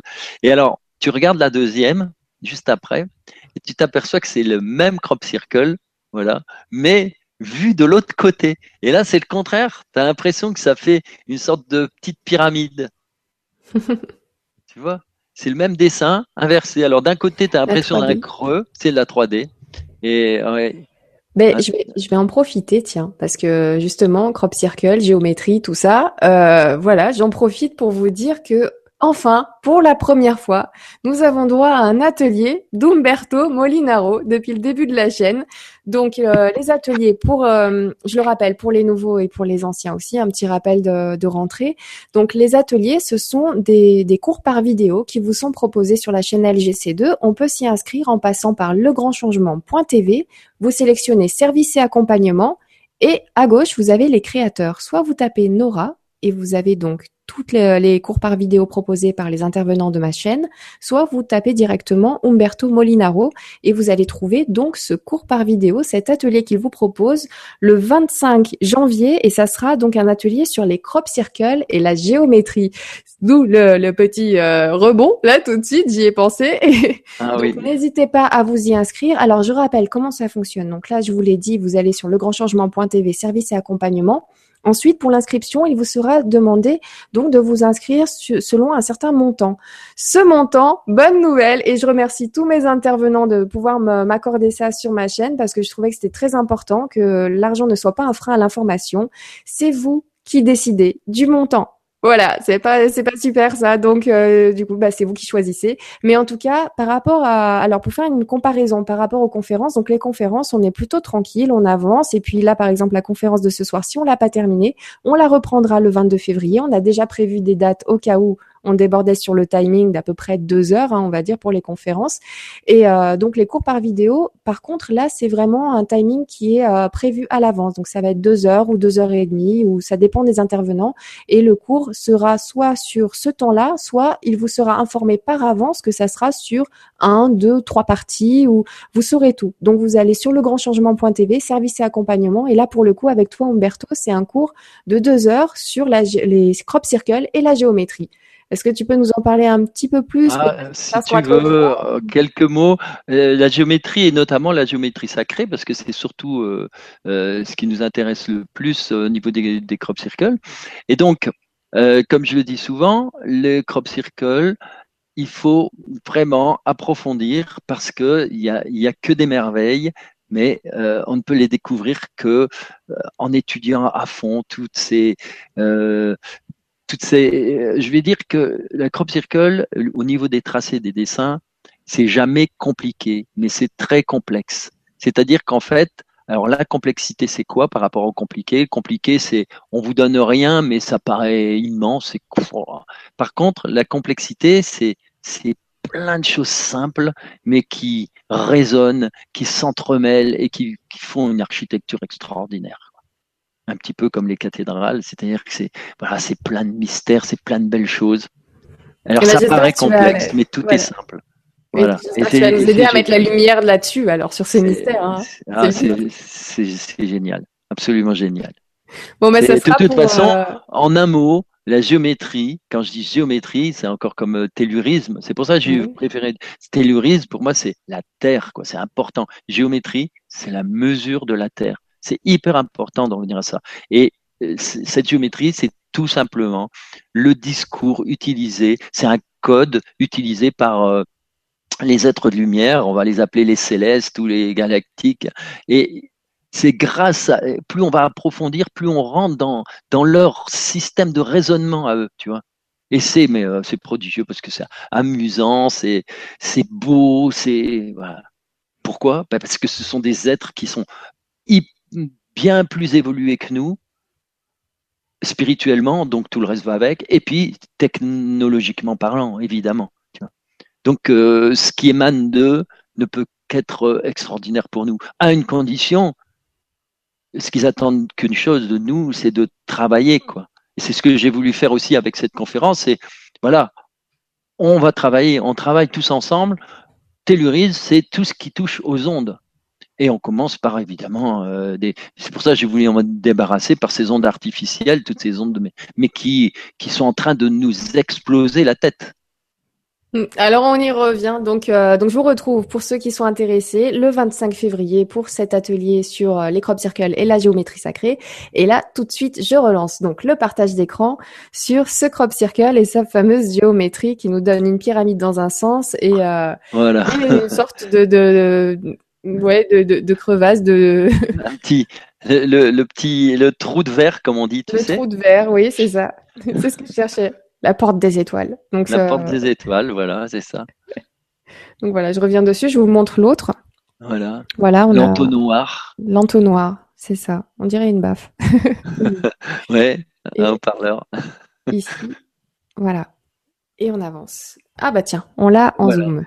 Voilà, et ça c'est pour montrer, voilà. Alors avec les ondes, tout ce qu'ils peuvent faire, quoi, c'est extraordinaire quand tu vois tout ce. Alors regarde au premier plan, on voit que c'est c'est comme une fleur, tu vois. T'as as toutes ces toutes toutes les tiges de blé qui sont qui partent du centre et ça forme comme une petite fleur, une rosace, non, en bas, tout en bas, tout en bas. Ah, ici. Au centre en bas. Ouais, tu vois comme c'est joli. Voilà. À côté, ça part dans tous les sens, mais il y a comme une espèce d'harmonie qui se met en route. Puis de l'autre côté, c'est tout droit. Après, tu vois, dans un sens et dans l'autre, c'est incroyable, quoi. Puis après, tu as à nouveau des vagues, des vagues avec un centre. On voit deux petits points d'ailleurs, tu vois, euh, en bas, en bas, en bas là où tu étais. oui, là, je suivais un petit peu euh, cette étoile à cinq branches. Ouais, Ensuite, tous ces entre-là, tu vois, au-dessus, on monte. Puis après, on a des lignes droites, c'est-à-dire que ça forme des lignes. Puis euh, à nouveau des volutes. Enfin bon, euh, vous observez, hein, vous voyez bien que euh, c'est un travail incroyable, quoi, qui est lié à.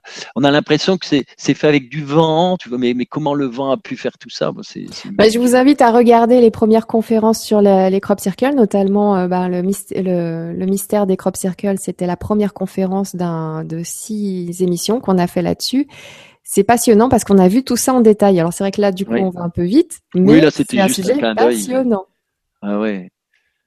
Parce que là, on est dans les ondes. Hein. De toute façon, c'est fait avec de la musique, c'est fait avec de l'onde, c'est fait mm. voilà, des ondes pulsées. je relance, euh, je relance un petit peu. Hein, je vous avais parlé un petit peu en début d'émission de ces petits couacs euh, avec ce nouveau matériel, tout ça. Euh, faut savoir que j'ai. Ah, mais c'est les petits couacs. Alors, je, je rebondis là-dessus pour dire que dans les crop circles, il y a un crop circle super intéressant où, qui nous montre des petits défauts. Et ce petit défaut, c'est simplement pour nous dire que l'imperfection, elle fait partie de la perfection. Et les petits couacs, mais c'est, adorable, les petits couacs. C'est ce qui montre justement tout ce côté humain. Tout, euh, il n'y a pas un humain pareil. On a tous nos petits défauts et c'est ça qui fait l'humain. Ouais, et moi je suis très humaine ce soir. Eh Ainsi que quelques soirs encore le temps que je me au matériel. Alors c'est reparti, je vais avancer. Et voilà, et on rentre dans notre euh, système donc euh, cosmotellurique. Et euh, je compare donc le, parce qu'on va bien le voir avec l'arbre, l'homme à l'arbre, tu vois. Donc qu'est-ce que l'arbre? L'arbre c'est d'abord donc un tronc, des racines. Ces racines qui sont au plus proche et qui captent toutes ces énergies telluriques, comme nous, nous devons nous ancrer sur Terre. Et plus l'arbre pourra capter ces énergies et surtout euh, s'ancrer très fort, plus il peut s'ancrer, plus il peut ouvrir ses branches vers le ciel et capter les énergies cosmiques. Tu tu vois? Donc, toutes mhm. ces énergies qui viennent du, du, soleil, des étoiles, de la lune, c'est énorme, toutes ces énergies cosmiques. Et puis celles qui viennent de la Terre. Et c'est pour ça qu'on va voir au fur et à mesure pourquoi les anciens se sont intéressés, pourquoi ils ont compris tout ça. Nous, on est le trait d'union hein, entre deux polarités, parce qu'en plus, c'est deux polarités totalement différentes. C'est polarité la Terre et polarité du ciel. Alors, on avance. voilà un beau. Voilà. Alors, quand je parle du ciel, voilà, ça, c'est tout simplement pour vous dire qu'en effet, euh, à une certaine époque, on savait que les énergies descendaient du ciel. On savait qu'un jour, il y aurait aussi une conscience cosmique, ce qu'on a appelé le Christ cosmique. Le Christ cosmique, c'est quoi? C'est le divin en nous, c'est-à-dire que c'est simplement, c'est le Christ, c'est nous.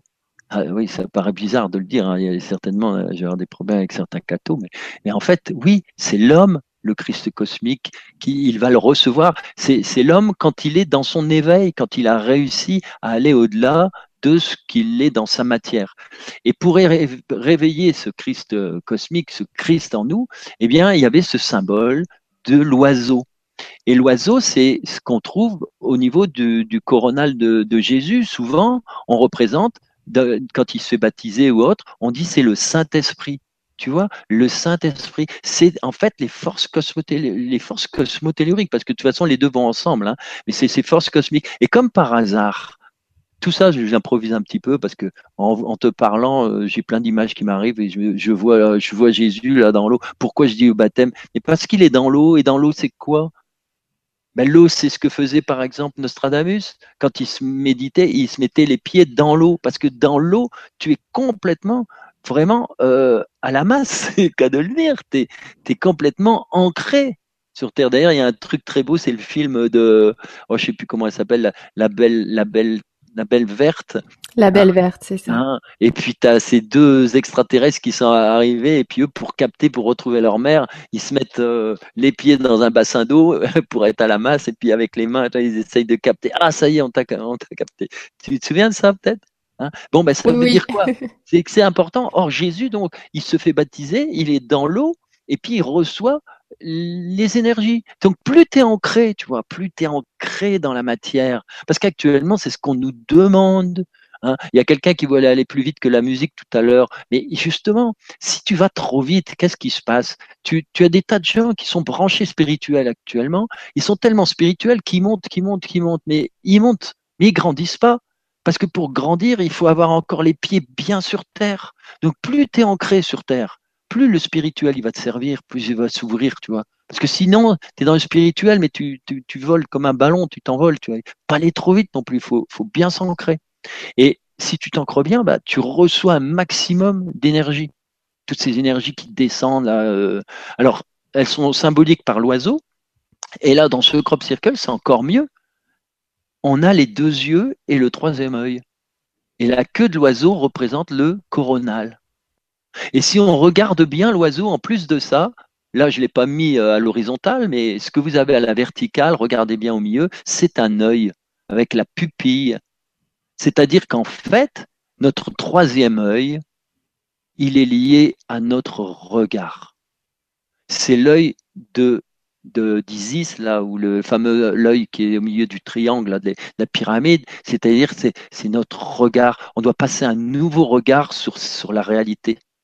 Et c'est quand on aura bien observé les choses, qu'on les aura bien comprises, que ce regard pourra nous permettre de développer et d'ouvrir cet éveil, c'est-à-dire ce troisième œil. Et grâce, évidemment. Euh, alors tu vois, les anciens, ils étaient bien branchés, ils savaient déjà tout ça, quoi. Ils, ils, ressentaient tout ça. Ils savaient que ces énergies, elles arrivaient de là-haut et qu'elles étaient bonnes pour nous et qu'il fallait euh, être ancré pour les recevoir. Bon, je te remercie Nora de m'avoir fait dire tout ça parce que j'y avais pas pensé du tout. ouais, c'est ça. On fait des, conférences en freestyle, donc euh, c'est l'intuition, le ressenti du moment. Donc des fois, c'est magique. Alors, eh ben, des chiffres encore. Oh ah ben voilà. Ah. Alors ça, c'est quelque chose que je n'avais jamais encore dit. Et je me fais plaisir parce que cet oiseau, il est apparu le 8 janvier, février, mars, avril, mai, juin, juillet, août C'est-à-dire c'est il est très tardif en fait. Hein. Après, euh, généralement, après le 15 août, euh, il y, a, pratiquement plus de, blé debout, hein, c'est les moissons. Et ben il est quand même apparu, c'est pratiquement le dernier de la saison. Donc il est apparu le 8 août, et cette année, c'était donc 2015. Et 2015, ça fait quoi? Ben, Ça fait 8. Donc le 8-8-8, c'est extraordinaire. C'est extraordinaire déjà. Hein. Le 8-8-8, euh, je l'ai pas devant moi, mais le 888, c'est vraiment l'humain, quoi, dans toute sa splendeur. Le, mais l'humain qui attend le 9, 2016, pour, pour, se, pour se manifester dans le euh, Christ cosmique. Tu vois, c'est-à-dire dans l'éveil, dans la, manifestation. Et le 8-8, euh, le 8, on retrouve, euh, ouais, c'est un, un, chiffre, c'est nous, quoi. C'est l'homme dans sa recherche de transcendance. Et alors, ce qui est intéressant, c'est de voir, alors là, quand même, hein, c'est un scoop là, c'est que ce crop circle est apparu à un endroit et le, alors c'est un Anglais qui a, qui a trouvé ça, il a fait l'analyse de la latitude et de la longitude. Comme quoi là-haut, ils s'amusent bien parce qu'ils ont compris que maintenant on avait des GPS, qu'on s'amuse avec les GPS. Alors ils nous ont envoyé ça. Et alors regarde ça, c'est génial. La latitude, 52 13 11. Alors je sais pas trop, hein, j'ai pas analysé trop précisément euh, si c'est euh, euh l'attitude euh, anglaise ou je sais que 52 ça correspond bien parce que moi à chaque fois que j'ai le GPS c'est toujours du 52 dans cette zone-là, hein, c'est du côté de, de, de Wiltshire. Mais alors le 13 donc c'est les minutes, les secondes, tout ça, enfin je sais plus trop. Et alors précisément parce qu'ils ont des ils ont des normes un tout petit peu différentes de nous, mais bon. Ok. Alors, par rapport à ça, c'est 52, 13 et 11. Et quand tu fais la somme des deux premiers chiffres, 52 et 13, eh bien, tu as 5 et 2, 7, et 1, 8, 9, 10 et 3, 11. Ça fait 11. Ça fait donc 11 et 11. Et quand tu regardes la longitude, c'est incroyable. Longitude, c'est 1, 37, 38. Les deux premiers, 1 et 37, ben, ça fait 11. Et 38, ça fait 11. Alors tu dis quand même, euh, tu vois, et qu'est-ce que fait 11, 11, 11 ben, Ça fait 8. Le total de tout ça. ça fait 8. Tu vois, le fameux 8, on le retrouve le 8.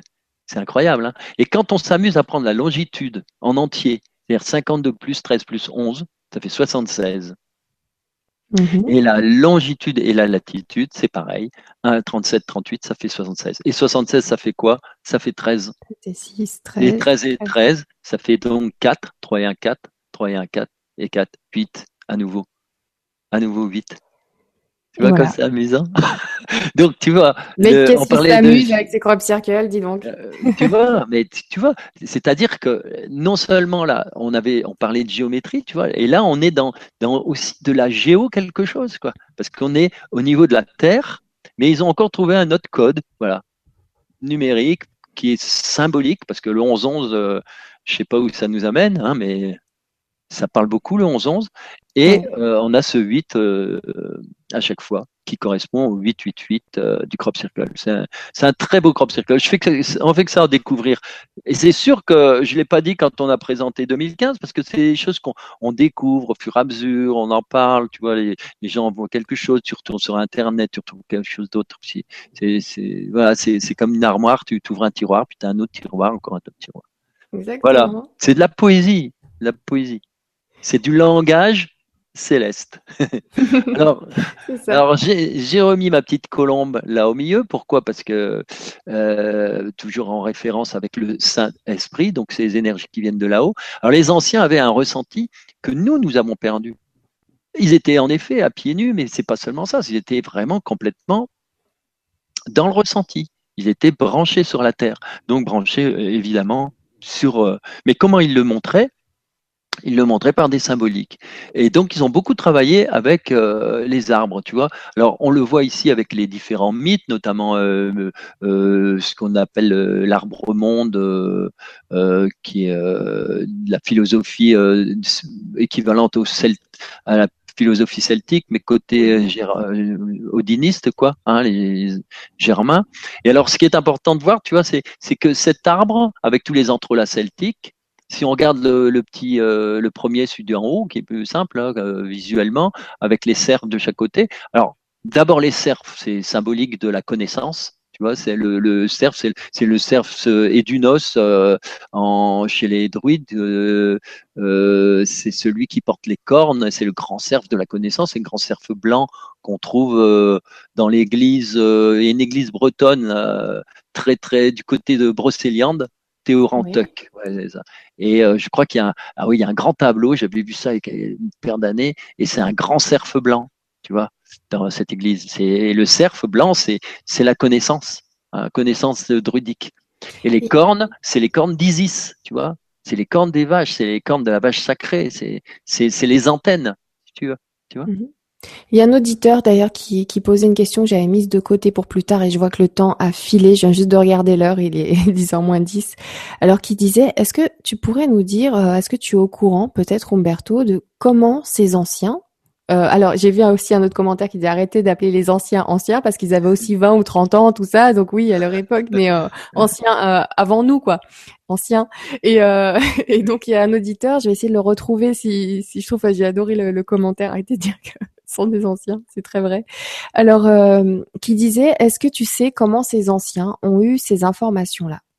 Euh, oui, ben voilà, c'est ça qu'on cherche, et c'est pour ça qu'on s'intéresse. Euh, euh, et à partir du moment où on, on voit qu'il maîtrisait le nombre d'or et, tout ce qu'on pourra découvrir après, ah, on se dit mais je laisse, excuse-moi, c'est Maud qui dit comment les habitants de l'époque ont-ils eu accès à la connaissance et donc fait des lieux sacrés? Maud. Ben voilà, parce qu'ils étaient branchés sur des, êtres supérieurs, qui sont par exemple les célestes, hein, et qui, ont, euh, qui leur ont donné leur secret. Parce que euh, comment veux-tu que euh, quand tu, tu, regardes le nombre d'or hein, avec la pyramide, c'est énorme, c'est énorme la pyramide, c'est que ça, quoi, c'est que ça, c'est énorme, énorme. Donc s'ils avaient ces connaissances-là, eh ben ils les ont eues de quelque part, et ils les ont eues parce qu'ils étaient en connexion avec les les célestes, les frères de lumière, etc. Comme nous, actuellement, avec nos crop circles, c'est pareil. Les crop circles, c'est l'équivalent maintenant. C'est pour ça que c'est très important, ces crop circles. C'est tout un enseignement. Tu vois? Et, pourquoi ils faisaient des, des, des, lieux sacrés? Moi, j'utilise même plus le mot sacré. dans mes conférences, je dis des lieux multidimensionnels. Parce que mm-hmm. Dans multidimensionnel, ça veut dire quoi? Mais ça veut dire qu'on ouvre sa conscience. Ça sert à ça. Un temple, une église, une cathédrale, c'est pour s'ouvrir en conscience. Et quand on a un peu plus, c'est s'ouvrir aux autres dimensions. Les autres dimensions, bah c'est voilà, c'est là-haut. Tu vois? Pour certains, ce sera les anges. Pour ceux qui ont plus, qui ont, qui arrivent à monter très haut en vibration, ce seront les archanges. Et puis, euh, parce qu'il y en a qui canalisent, puis d'autres qui vont canaliser des célestes ou canaliser même des, voilà, des extraterrestres, comme ils disent, etc. Tu vois, c'est ça qui est intéressant. Alors donc, ces anciens euh, bah, ils canalisaient aussi, euh, et ils étaient proches de la nature. Donc, ils étaient proches des petits êtres de la nature. C'est pour ça que nous, on voit pas les, les fées, on voit pas les lutins, on se moque sans arrêt, tout ça. Mais pourquoi eux les dessinaient Mais parce qu'ils les voyaient. Mmh. Tout simplement les licornes, etc. Parce qu'ils rentraient dans, dans ce monde. Alors nous, on dit, oui, c'est un monde féerique, c'est un monde euh, illusoire. Mais non, c'est nous qui vivons dans un monde illusoire. Hein, c'est nous qui sommes dans l'illusion, en fait. Derrière tout ça, il y avait cette réalité qui se manifeste en fonction aussi de nos sensations, parce que tout le monde ne perçoit pas la même façon, étant donné que là, on est dans l'ordre de l'énergie, des vibrations. Donc, qu'est-ce qu'ils voyaient? Ben, ils, voyaient euh, des licornes, ils voyaient euh, des centaures, ils voyaient, ils voyaient tout ça.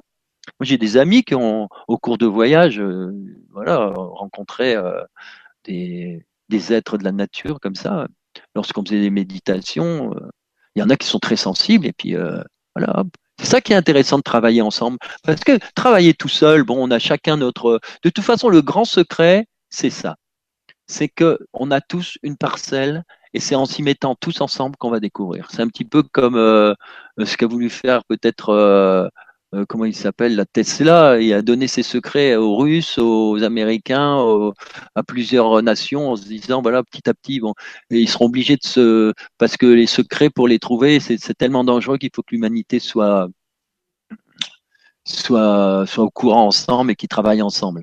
Parce que tu vois, et, l'humanité, c'est ça. On doit travailler ensemble. Alors c'est génial de partir avec un groupe où tu as un médium, où tu as quelqu'un qui ressent ça, un autre ceci, et avec des sensibilités différentes. C'est extraordinaire, quoi.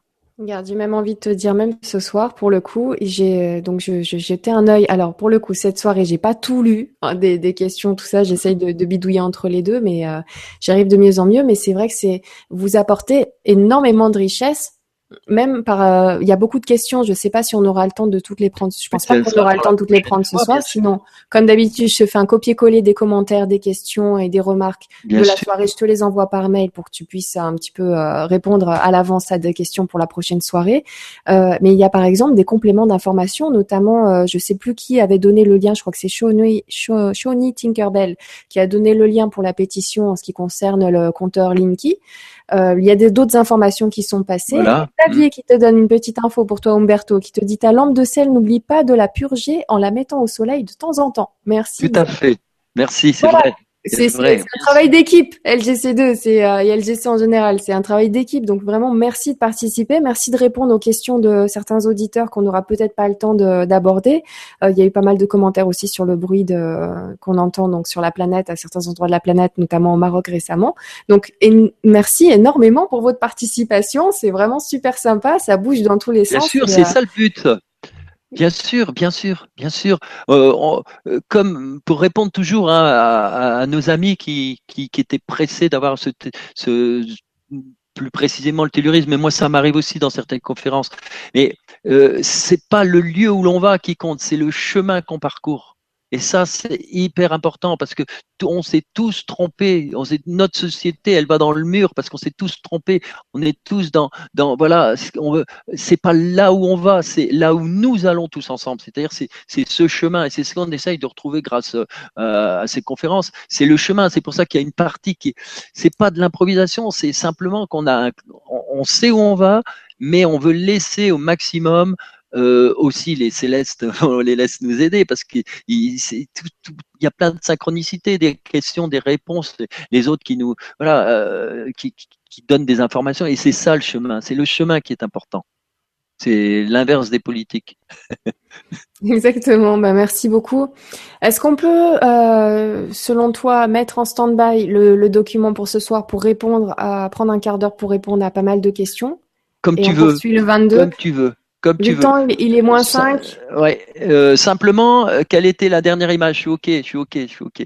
On va la regarder pour, pour toi que je la repère. Si aller un peu plus loin et euh, je la repère cette la compléter avant d'arrêter sur euh, pour cette soirée-là. C'était celle-ci. Alors je la complète simplement, tu vois, parce que l'arbre c'est important pour ceux qui sont là. On a les racines et quand on regarde l'arbre à côté, hein, tout à l'heure je te parlais de, de, eh bien on a un dragon, tu vois en dessous, c'est là tout en bas le dragon. C'est comme ça que les anciens, euh, même en Chine, hein, on parle tout le temps du dragon, de la vouivre, euh, du serpent. Et par contre, tout en haut de l'arbre, c'est l'oiseau, c'est le phénix, c'est le symbole, tu vois, de, la colombe, c'est les, forces cosmiques qui descendent, tu vois.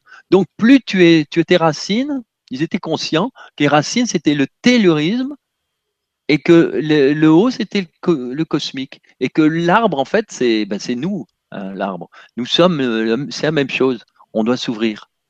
Voilà, ben on est arrêté là euh, et toute euh, cette symbolique. Euh, pour eux, c'était une symbolique. Maintenant, nous, on, a les moyens de parler autrement. Au lieu de dire le, la vouivre ou le serpent ou ceci, on va parler d'ondes, on va parler de réseau, on va parler de force tellurique, on va parler etc.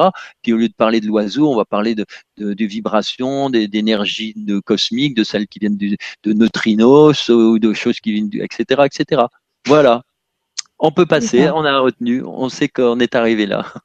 Merci, merci beaucoup. Alors, euh, j'enlève le partage d'écran et je vais reprendre donc quelques questions pour terminer cette soirée. On essaye hein, pour 2016, promis. Hein, J'ai fait des soirées de 3 heures, 3 heures et demie. Je crois que la, la, la plus longue a, été avec, euh, euh, avec euh, Patrice Pouillard sur les, les, pyramides et euh, sur notamment la révélation des pyramides de Gizeh 2005. Donc je crois que j'ai fait un 3h40 minutes, mais là, promis, pour 2016, heures.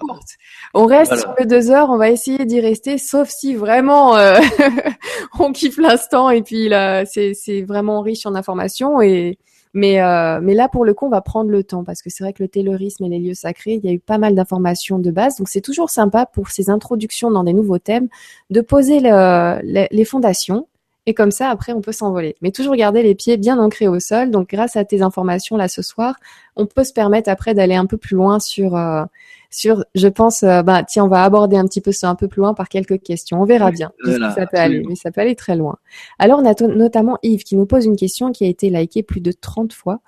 Donc, qui nous dit, L'acupuncture terrestre par les menhirs prouve-t-elle une préconnaissance de l'univers multidimensionnel intriqué par des êtres plus aboutis mentalement que nous? Cette science est-elle secrète, perdue ou interdite? Yves. Ah bah il fait, c'est une question réponse. Hein c'est une belle question réponse avec tout, il y a tout dedans. Ben bien sûr, il y a, tout dedans. Donc euh, en effet, euh, euh, on peut parler d'acupuncture de la terre c'est pour ça le, le, rapport avec euh, l'humain, on peut parler de ça. En effet, on peut dire aussi que euh, ces, ces, menhirs euh, ont été érigés par des, des êtres qui avaient un savoir autre que le nôtre. C'est-à-dire que nous, on est en train de le redécouvrir, mais on l'a en nous, parce que ces êtres, c'est nous, de toute façon, hein, on s'est réincarné. Hein. J'ai peut-être j'ai peut-être porté un menhir aussi, moi, à une époque. Et donc, euh, euh, c'est vrai qu'ils étaient certainement de toute façon très proches de la nature, on l'a vu, donc euh, avec leur sensibilité. Et puis, grâce euh, au contact multidimensionnel, c'est-à-dire des, êtres, certainement aussi, il faut savoir que les êtres de lumière hein, ou extraterrestres, comme vous voulez, etc., sont venus à cette époque parce qu'il n'y avait pas les enjeux qu'il y a maintenant. Maintenant, je sais pas comment ils seraient reçus. Déjà qu'on sait qu'ils ont été, euh, ils ont essayé de faire des incursions euh, chez euh, chez les Américains. On sait, on sait plein de choses. On aura peut-être l'occasion, je en parler aussi. Mais là, c'était différent, c'était peut-être plus beaucoup plus facile. Donc ils ont pu partager leurs connaissances. Alors on voit, on sait que dans les traditions anciennes, à chaque fois voit apparaître quand même des des symboliques qui nous font penser vraiment que des êtres d'une autre dimension sont venus au contact euh, des humains. D'ailleurs, de toute façon, ils ont même, euh, après, ça va plus loin que ça, hein, quand euh, il y a eu aussi des échanges, je dirais, pour, de, pour la de procréation hein, euh, au niveau des, des ADN, etc. Hein, euh, je sais plus où est-ce qu'on en parle de ça. De, il y a des il y a des tas de légendes où ils disent que les dieux sont descendus euh, et, ils ont euh, ils ont fait des enfants avec les femmes des hommes, etc. Des, hein. Donc il y a beaucoup de choses. Donc il y a tellement de choses qu'on sait qu'il y a eu un contact. Donc, ce contact a permis aux, humains de, de, développer des choses que nous on découvre maintenant notamment euh, concernant toute, toute cette richesse. Il faut voir quand même qu'en Chine, c'est absolument incroyable. Quoi. Le travail qui a été fait sur les points d'acupuncture, par exemple, c'est extraordinaire. Et alors, je fais une parenthèse parce que euh, faut savoir que les Russes, actuellement, eux, ils prennent tout. Ils sont, de ce côté-là, ils sont objectifs. Ils font des machines avec des euh, ordinateurs, etc., où dans lesquels ils utilisent tout le travail de l'acupuncture. C'est-à-dire qu'ils reprennent toutes ces sciences, parce que c'est une science mais extraordinaire. Les gens qui ont travaillé là, c'était de l'empirisme et, ils ont travaillé mais, mais des vies entières et des vies entières sur un pour déterminer un point d'acupuncture et pour savoir ce qu'ils faisaient. Donc c'est énorme. C'est une science extraordinaire. Eh bien, les Russes l'utilisent en même temps couplé avec euh, les systèmes vibratoires les plus évolués qu'on puisse avoir actuellement. C'est pour ça qu'ils sont en avance. Hein. Ils font de la programmation euh, extraordinaire avec ça. Voilà, j'ai répondu. Merci beaucoup. Oui, merci beaucoup. Merci Yves. J'espère que Yves, tu, tu penses que Umberto a bien répondu. Sinon, je t'invite à laisser un commentaire ou une autre question. On, développera un petit peu plus la prochaine ah bah fois, le 22 février. Bien sûr. Alors, Frédéric, on poursuit parce que je vais essayer de, faire en sorte de répondre, d'essayer de répondre à un maximum de questions. Ah bah, on va faire courte alors. On, va déborder un petit peu. Hein. Là, on a fait les Et on va faire des réponses courtes. Allez, j'y vais. Alors, bah, très bien. Alors, Frédéric qui nous dit il y a en Alsace une montagne magique qui s'appelle le Taenkel ou Taenchel. Umberto connaît-il ce lieu vibratoire? Frédéric. Alors, je connais le Mont Saint-Odile. Je connais certains, mais celui-là, je ne connais pas. Mais je sais que là-bas, il y a énormément de choses. Et très forte au niveau vibratoire, en effet. Euh, très forte. Alors, euh, ce qui m'intéresse, oui, c'est d'avoir le, nom. Dans, bah, je, je l'ai. Je, ferai une recherche. Euh. Pardon. J'ai justement enlevé le, commentaire. Je le renote tout de suite. C'est rien que le Mont Saint-Odile, c'est extraordinaire. Euh, il faut que les voilà ceux qui connaissent pas, je vous le dis, mais c'est extraordinaire. Alors le Mont Saint-Odile, c'est pas, il est connu pourquoi? Parce qu'il y a un avion. Et je me souviens, je suis allé euh, quelques mois après il y a un avion qui s'est écrasé au sommet du Mont Saint-Odile. Il y a maintenant, ça va faire euh, voilà bientôt 17 euh, ans, je crois à peu près.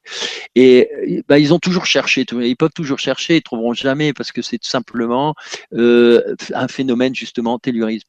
C'est-à-dire que leurs leurs appareils ont été faussés à cause des énergies. Et moi, je me suis rendu compte que là-bas, juste à l'endroit où, parce que je ne savais pas que l'avion s'était craché là, je l'ai vu qu'après, j'ai vu les arbres, euh, et juste avant, quelques centaines, cent mètres avant, il y a un, ce qu'on appelle, euh, ils appellent ça la maison des druides. C'est un énorme dolmen. Et quand je suis passé devant, j'ai ressenti une énergie puissante. Ça m'a traversé comme un couteau dans la main. Et c'est juste après que j'ai vu ça. Donc c'est simple, c'est des énergies qui ont, qui sont tellement fortes avec euh, peut-être la lune à ce moment-là, enfin des tas de choses. Et ça a bouleversé les, les données euh, de l'avion qui croyait peut-être être à, à, une certaine hauteur. Et puis en fait, voilà. Mais à part ça, donc il est connu pour ça. Mais sinon, c'est un lieu extraordinaire avec une enceinte sacrée de, de 7 km. On ne sait même pas comment elle a pu être faite avec des pierres énormes. Euh, ouais, on prendra son temps, on en parlera un petit peu la prochaine fois parce qu'il y a beaucoup de choses à, dire sur ce Mont Saint-Odile, justement. Au niveau vibratoire, euh, j'ai même une diapo sur euh, des choses. on verra plus tard parce qu'il est, dans mon commentaire. oui, il y a eu des questions sur le Mont Saint-Odile, donc ah tant mieux. Alors pour la prochaine, on pourra en savoir plus. Alors Kevin, qui nous dit, donc il nous pose une question qui a été likée aussi 21 euh, fois, qui nous dit alors, peux-tu nous donner des précisions sur l'origine des individus ayant édifié certaines des structures mégalithiques? Beaucoup parlent de géants. Serait-ce l'une des explications la plus plausible? S'agissait-il de civilisations techniquement avancées? Kevin. Alors, Là, pour l'histoire des géants, je pourrais pas répondre, sauf que, en effet, euh, on a retrouvé quand même des ossements, il y a des choses. Mais bon, ça, faut vraiment gratter, faut vraiment travailler sur le sujet parce que, il y a, mais il y a certainement des choses. Mais en tout cas, c'est pas, c'est certainement pas que, parce qu'il y en a très peu, hein, très peu. Par contre, euh, ce qui est plus intéressant, c'est essayer de comprendre euh, comment ces pierres qui parfois font, alors c'est des pierres de 180 de, tonnes et, de, plus encore. Il y a des, choses, mais c'est incroyable. Il y a une pierre, mais j'ose même pas le dire parce que c'est ça, dépasse tout.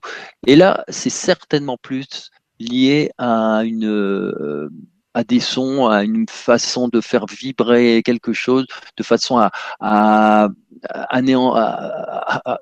travailler sur la gravitation. Quoi. Là, là, là, on est au-delà de ce que c'est pas c'est pas de la voilà c'est pas mécanique hein, faut je pense que c'est pas possible dans les légendes des, anciennes, enfin des, des, peuples, euh, des, peuples euh, bon moins moins évolués euh, technologiquement parlant, parce que franchement mentalement, psychologiquement, ils sont carrément plus évolués. Mais certains peuples, notamment encore de civilisation aux États-Unis, donc de, des Péruviens, donc dans des anciennes, enfin dans des contrées très reculées, tout ça, ils ont des légendes qui racontent que les anciens utilisaient une technologie pour faire voler les pierres. Oui, c'est ça histoire qui revient partout et partout sur la planète, hein, dans, ces petites, euh, ces populations où finalement le savoir se fait par le bouche à oreille. Voilà ce qui revient de ce savoir ancien, les anciens. Donc, pardon hein, pour la personne qui dit arrêtez d'appeler les anciens, les anciens. Ben mais, euh, mais ceux-là, donc ces civilisations. On est, on est dans les ondes. Voilà, utilisaient des ondes apparemment pour faire voler les pierres. Ils avaient ce, savoir-là, et dont ils disent ils avaient ce pouvoir-là. Donc c'est un savoir, je pense, une possibilité qu'ils avaient à l'époque et qu'on a perdu en cours de route. Mais d'où tenait-il ce savoir-là? S'il l'avait aussi à un moment, ça serait. Oui, il y a des choses, il y a des choses absolument, absolument incroyables. Mais euh, on avance, tout le monde avance. On sait qu'il y a des, des êtres même incroyables, euh, très proches de nous, hein, comme euh, en Inde ou ailleurs, qui te, qui te, voilà, ils ouvrent la main et, ils te font apparaître n'importe quelle pierre précieuse ou autre. voilà. Et, puis ils peuvent biloquer, se retrouver à deux endroits différents. Enfin, as des êtres exceptionnels qui vivent sans manger, tu vois, uniquement ils se nourrissent du prana, c'est-à-dire la lumière. Donc on sait qu'il y a plein de choses de possibles. Et à l'époque, certainement, euh, il y a Hutchinson qui a aux États-Unis qui aurait travaillé et découvert euh, euh, un système pour les ondes avec les ondes scalaires justement, donc antigravitationnel, c'est-à-dire que par un système de résonance, réussir à, contrarier l'attraction terrestre. Voilà, c'est tout, tout le secret doit être là. Il y a quelque chose. Maintenant, bien sûr qu'il y a des choses qui nous dépassent, mais mettons-nous à la place de, du petit soldat de 14-18 dans sa tranchée, si euh, Nora l'avait vu et lui avait dit, tu sais, en apparition, je parle, tu sais, euh, dans quelques années, euh, on aura des appareils, on pourra téléphoner à notre petit copain en Australie et le voir en plus sur l'écran. Le, gars, mais, il aurait dit, mais je suis tombé sur des fous, quoi. Et euh, voilà, et on en est là, quoi. C'est-à-dire que voilà, on, on croit. là, ce qui est ce qui est rigolo, c'est que c'est une histoire ancienne qu'on nous raconte aujourd'hui en nous disant qu'avant ils arrivaient à avoir la technologie pour faire voler les pierres avec des vibrations, et on est là, mais c'est une histoire de fou. Et pourtant c'est ancien. Mais... Bah oui, bah oui, parce que c'est il y a une pierre, des pierres qui énormes, énormes, qui font presque voilà, comme tu dis, moi j'ai entendu parler d'une pierre en, en, Japon ou en Chine, je sais plus, euh, mais qui, qui il y a une histoire, je, vais, je, vais, essayer de me renseigner parce que là, je suis vraiment désolée, j'ai carrément mangé le nom de, de, de cette personne-là et de, des détails de cette histoire, mais il y a un monsieur qui a construit un, un petit village pour sa femme par amour, donc elle est décédée entre-temps, il a tout construit en pierre et euh, tout le monde, tout le village s'est demandé comment ce monsieur a réussi. Alors, il faisait toutes les constructions de nuit, il voulait absolument qu'on le voit, qu'on ne le voit pas en train de, de construire son, son, petit village, son monument pour sa femme, et euh, tout le monde s'est posé la question de comment ce, petit bonhomme qui devait faire dans les 1m60, il était vraiment pas grand, arrivait à porter des pierres immenses. Euh, la seule chose qu'on sait, c'est qu'il avait monté une sorte de, de tour euh, avec une machine en haut qui servait à, où on entendait du son se diffuser la nuit, des mhm. vibrations. Et il a, il a fait ça en partant des travaux de Tesla. Et ah donc, il a réussi. Voilà, il a eu le secret de, de, de la fréquence, parce que c'était ça qu'il fallait trouver, la bonne fréquence qui permet de faire s'envoler la résonance, voilà, qui permet de faire se décoller les, les objets du sol, les pierres du sol. Je vous retrouverai ce nom et cette histoire. Ah oui, oui, oui, il y a quelque chose. Un petit devoir là, comme ça. Avec le son, euh, oui, oui, avec le son, la résonance, euh, les trompettes de Jéricho pour faire le contraire, pour pousser et c'est récent, enfin c'est récent. C'est il y a 30, une trentaine d'années hein, qu'il a qu'il a fait ça, donc c'est très récent. Là, on remonte pas au menhir et tout ça. C'est vraiment très récent. Il a réussi, mais on sait toujours pas comment. On se doute. mais, c'est encourageant de savoir ça. Ouais. Mm. Oui, et c'est c'est un joli parallèle à faire avec ces ces légendes, euh, ces légendes de ces de ces peuples qui nous raconte qu'on pouvait faire voler les pierres. Et là, apparemment, il y a 30 ans, il y a quelqu'un qui a réussi à trouver la bonne fréquence. D'ailleurs, euh, je vais rebondir là-dessus pour donner encore une petite information que beaucoup connaissent peut-être. C'est que ces pierres, que ce soit dans les temples euh, égyptiens euh, ou dans des constructions mayas, il y a des pierres énormes qui en fait sont coupées en ben, bizarres, elles ne, elles ne, sont pas rectangulaires. Et alors on a dit bah oui, c'est de la récupération de pierre. Mais non, pas du tout. Ça permettait d'avoir, et c'est dans les pyramides c'est pareil, d'avoir une stabilité antisismique. c'est incroyable quoi. Or, ils avaient pour avoir un, pour avoir cette connaissance antisismique, mais c'est c'est quelque chose d'énorme, d'énorme, d'énorme parce que il faut avoir fait des expériences, subi des tremblements de terre. Bon, euh, bon à l'époque non, c'était c'est pas c'est donc s'ils ont ça, c'est qu'ils avaient vécu ça et ils ont ces secrets de fabrication.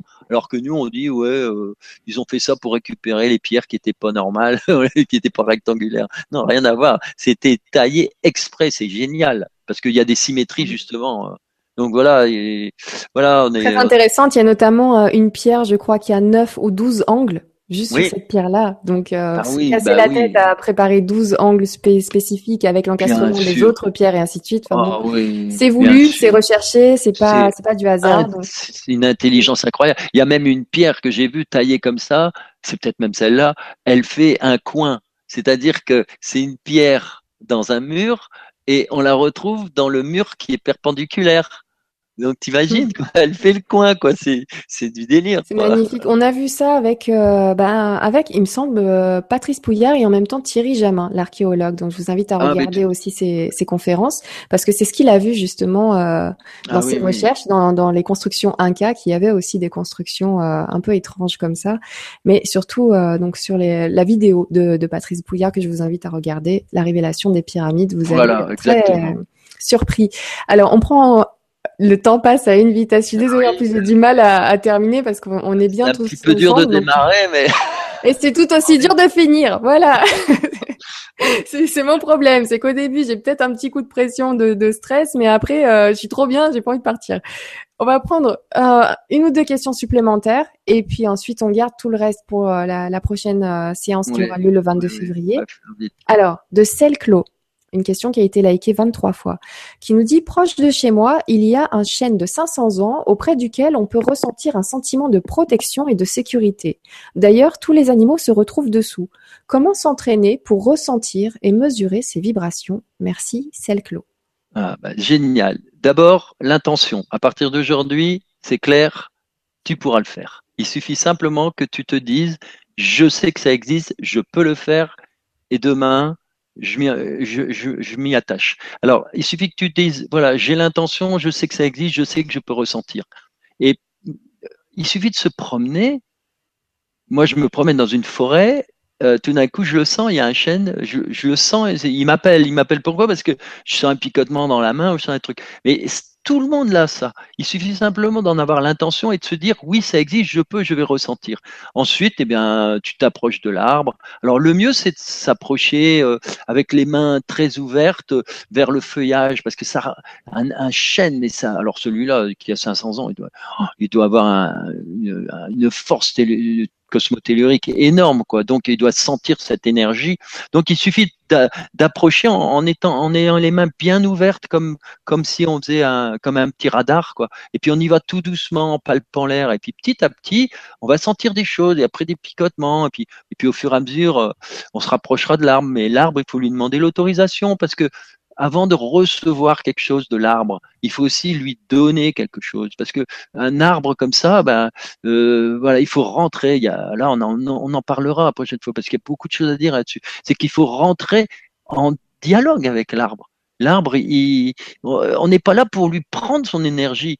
D'abord, on, on lui demande et ensuite on lui dit même euh, est-ce que tu peux recevoir et si, tu lui donnes quelque chose, si tu lui offres une partie de ton, ton énergie ou tu, ou tu, ou tu, tu, lui dis des choses comme il est beau, etc., des choses intéressantes qui viennent du cœur, bah, tu, vas recevoir petit à petit des, choses extraordinaires de la part de, de, de cet arbre au niveau vibratoire. C'est un échange, c'est vrai. Et c'est là que intervient ce qu'on appelle le euh, multidimensionnel. Voilà, c'est pas forcément avec les là-haut, c'est avec les êtres de la nature et avec la nature elle-même. C'est ça qu'il faut comprendre, qui est fondamental. Rentrer en cette espèce de communication. Et ça passe par la peau, ça passe par le corps. Voilà. Merci beaucoup, merci Cyclo. Je vais prendre un petit commentaire pour finir de Claire. Ça a été beaucoup liké qui te dit Bonjour Nora et Umberto, quelle joie de vous entendre à nouveau. J'aime Umberto, votre humilité dans la façon dont vous présentez ce que vous voulez nous transmettre. Bis du cœur, Claire. Merci Claire, c'est clair. merci. Merci beaucoup pour tous vos commentaires. N'hésitez pas à poser quelques petits messages de fin comme ça. Euh, ben, Umberto se fera un plaisir de les lire après l'émission. Et puis euh, moi également. Merci encore. J'ai pas pu tout voir ce soir. Encore une fois, je vous remercie d'avoir fait cette euh, cette intro euh, avec euh, nous pour cette nouvelle année sur LGC2. Pour une fois, eh ben écoute, je vais te laisser la main et puis je reprendrai la parole pour terminer l'émission, la première émission de 2016. Donc je t'en prie, si tu veux faire un complément par rapport à ce qu'on vient d'aborder, l'introduction sur le taylorisme et les lieux sacrés, je t'en prie Umberto. Alors d'accord, on va faire une petite conclusion rapide à propos du chêne justement, parce que ce chêne, bah tu vois, c'est un peu le lien et c'est pas pour rien que certains certains rois faisaient le euh, travailler en dessous du chêne, hein, voilà, parce qu'ils étaient dans l'énergie du chêne. Quand on est dans l'énergie d'un arbre pareil, et c'est pas n'importe quel arbre, et pourquoi? Parce que la nature, elle s'est arrangée pour que c'est comme les êtres, il y a des, arbres qui, qui, qui vibrent d'une certaine façon et ils pourront pousser à certains endroits. Comme le chêne, il est capable de recevoir toutes ces énergies cosmotelluriques très puissantes, eh bien, on va le trouver comme par hasard sur les lieux comme j'appellerais multidimensionnels, c'est-à-dire des lieux très forts en énergie. Alors qu'il y a d'autres plantes, on va prendre l'inverse, les orties par exemple, mais les orties sont là pour nous protéger des lieux pathogènes. C'est-à-dire qu'on va voir les orties, ils vont pousser là où le lieu, il est, disons, négatif, il n'est pas très bon. Et c'est très bien parce qu'un gamin, bah, il, voit les orties, il va pas s'en approcher. Et pourquoi? Bah Parce qu'en plus, ce lieu-là, il n'est pas très bon. Donc la nature, elle est pleine de choses, euh, pleine d'enseignements. Et c'est ce qu'on va découvrir aussi au fur et à mesure. Et euh, le chêne, eh ben, c'était le l'arbre vénéré par les druides parce que parce que justement, c'est c'est ce grand être, ce grand cette, ce bel arbre qui est qui est capable de, de capter, d'amener les énergies mais puissantes et de nous les retransmettre. Merci beaucoup, merci. Alors, donc je reprends la main juste pour vous dire, bah, encore une fois, un énorme merci. Donc à Umberto déjà et à tous les intervenants de venir partager toutes leurs informations, tout le, résultat de leur recherche sur euh, LGC2.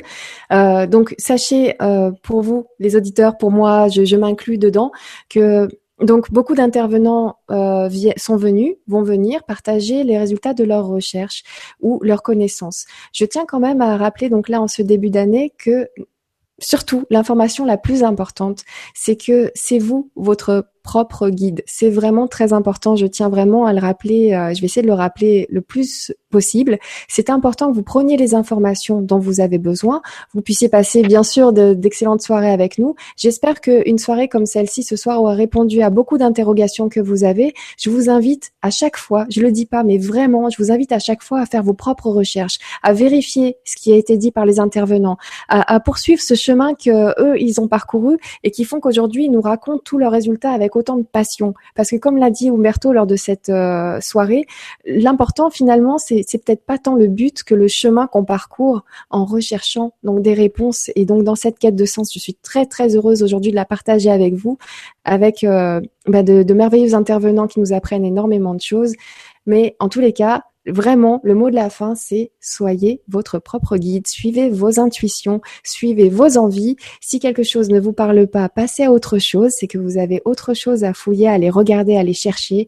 Et n'hésitez pas à partager vos informations, ce que vous trouvez notamment sur la page LGC2 TV. Donc moi, je serais ravie de continuer à apprendre comme ça grâce à tous les commentaires que vous laissez, les posts que vous partagez. C'est important finalement qu'on se disperse, que chacun aille chercher ses informations de son côté. Et comme ça, lors de petits instants comme ça magiques, on se retrouve les intervenants viennent euh, nous, échanger leurs euh, résultats de plusieurs années souvent de, de, recherche. Et nous en même temps on peut partager entre nous, on peut continuer à fouiller comme ce soir. Vous avez été vraiment super actifs et je vous en remercie, notamment dans le complément d'information de l'émission de ce soir, mais aussi dans les réponses aux questions de certaines euh, certains auditeurs qui ont trouvé réponse grâce à vous. Et euh, parce qu'on n'a pas eu le temps de prendre donc euh, leurs questions lors de cette soirée. Donc je vous remercie beaucoup pour votre participation, merci pour votre présence. Et puis eh ben écoutez, hein, je refais un partage d'écran juste pour finir sur l'affiche de la soirée pour qu'on puisse bien cadrer cette émission que vous puissiez savoir ce que c'est. Donc, c'était le tellurisme et les lieux sacrés en compagnie d'Umberto Molinaro. Bonsoir à tous et je vous retrouve jeudi à 14h avec euh, une émission spéciale avec Jean-Michel Raoux qui va animer tout seul sur le journal secret de l'amiral Burt et le soir pour la suite des chroniques sur les secrets d'Androsmeda. Donc, ça sera le soir que vous pourrez poser des questions sur l'émission de 14h car, car il sera seul aux commandes à 14h. Voilà, je vous remercie beaucoup et à jeudi. Au revoir. Merci, au revoir à tous et à bientôt pour la suite.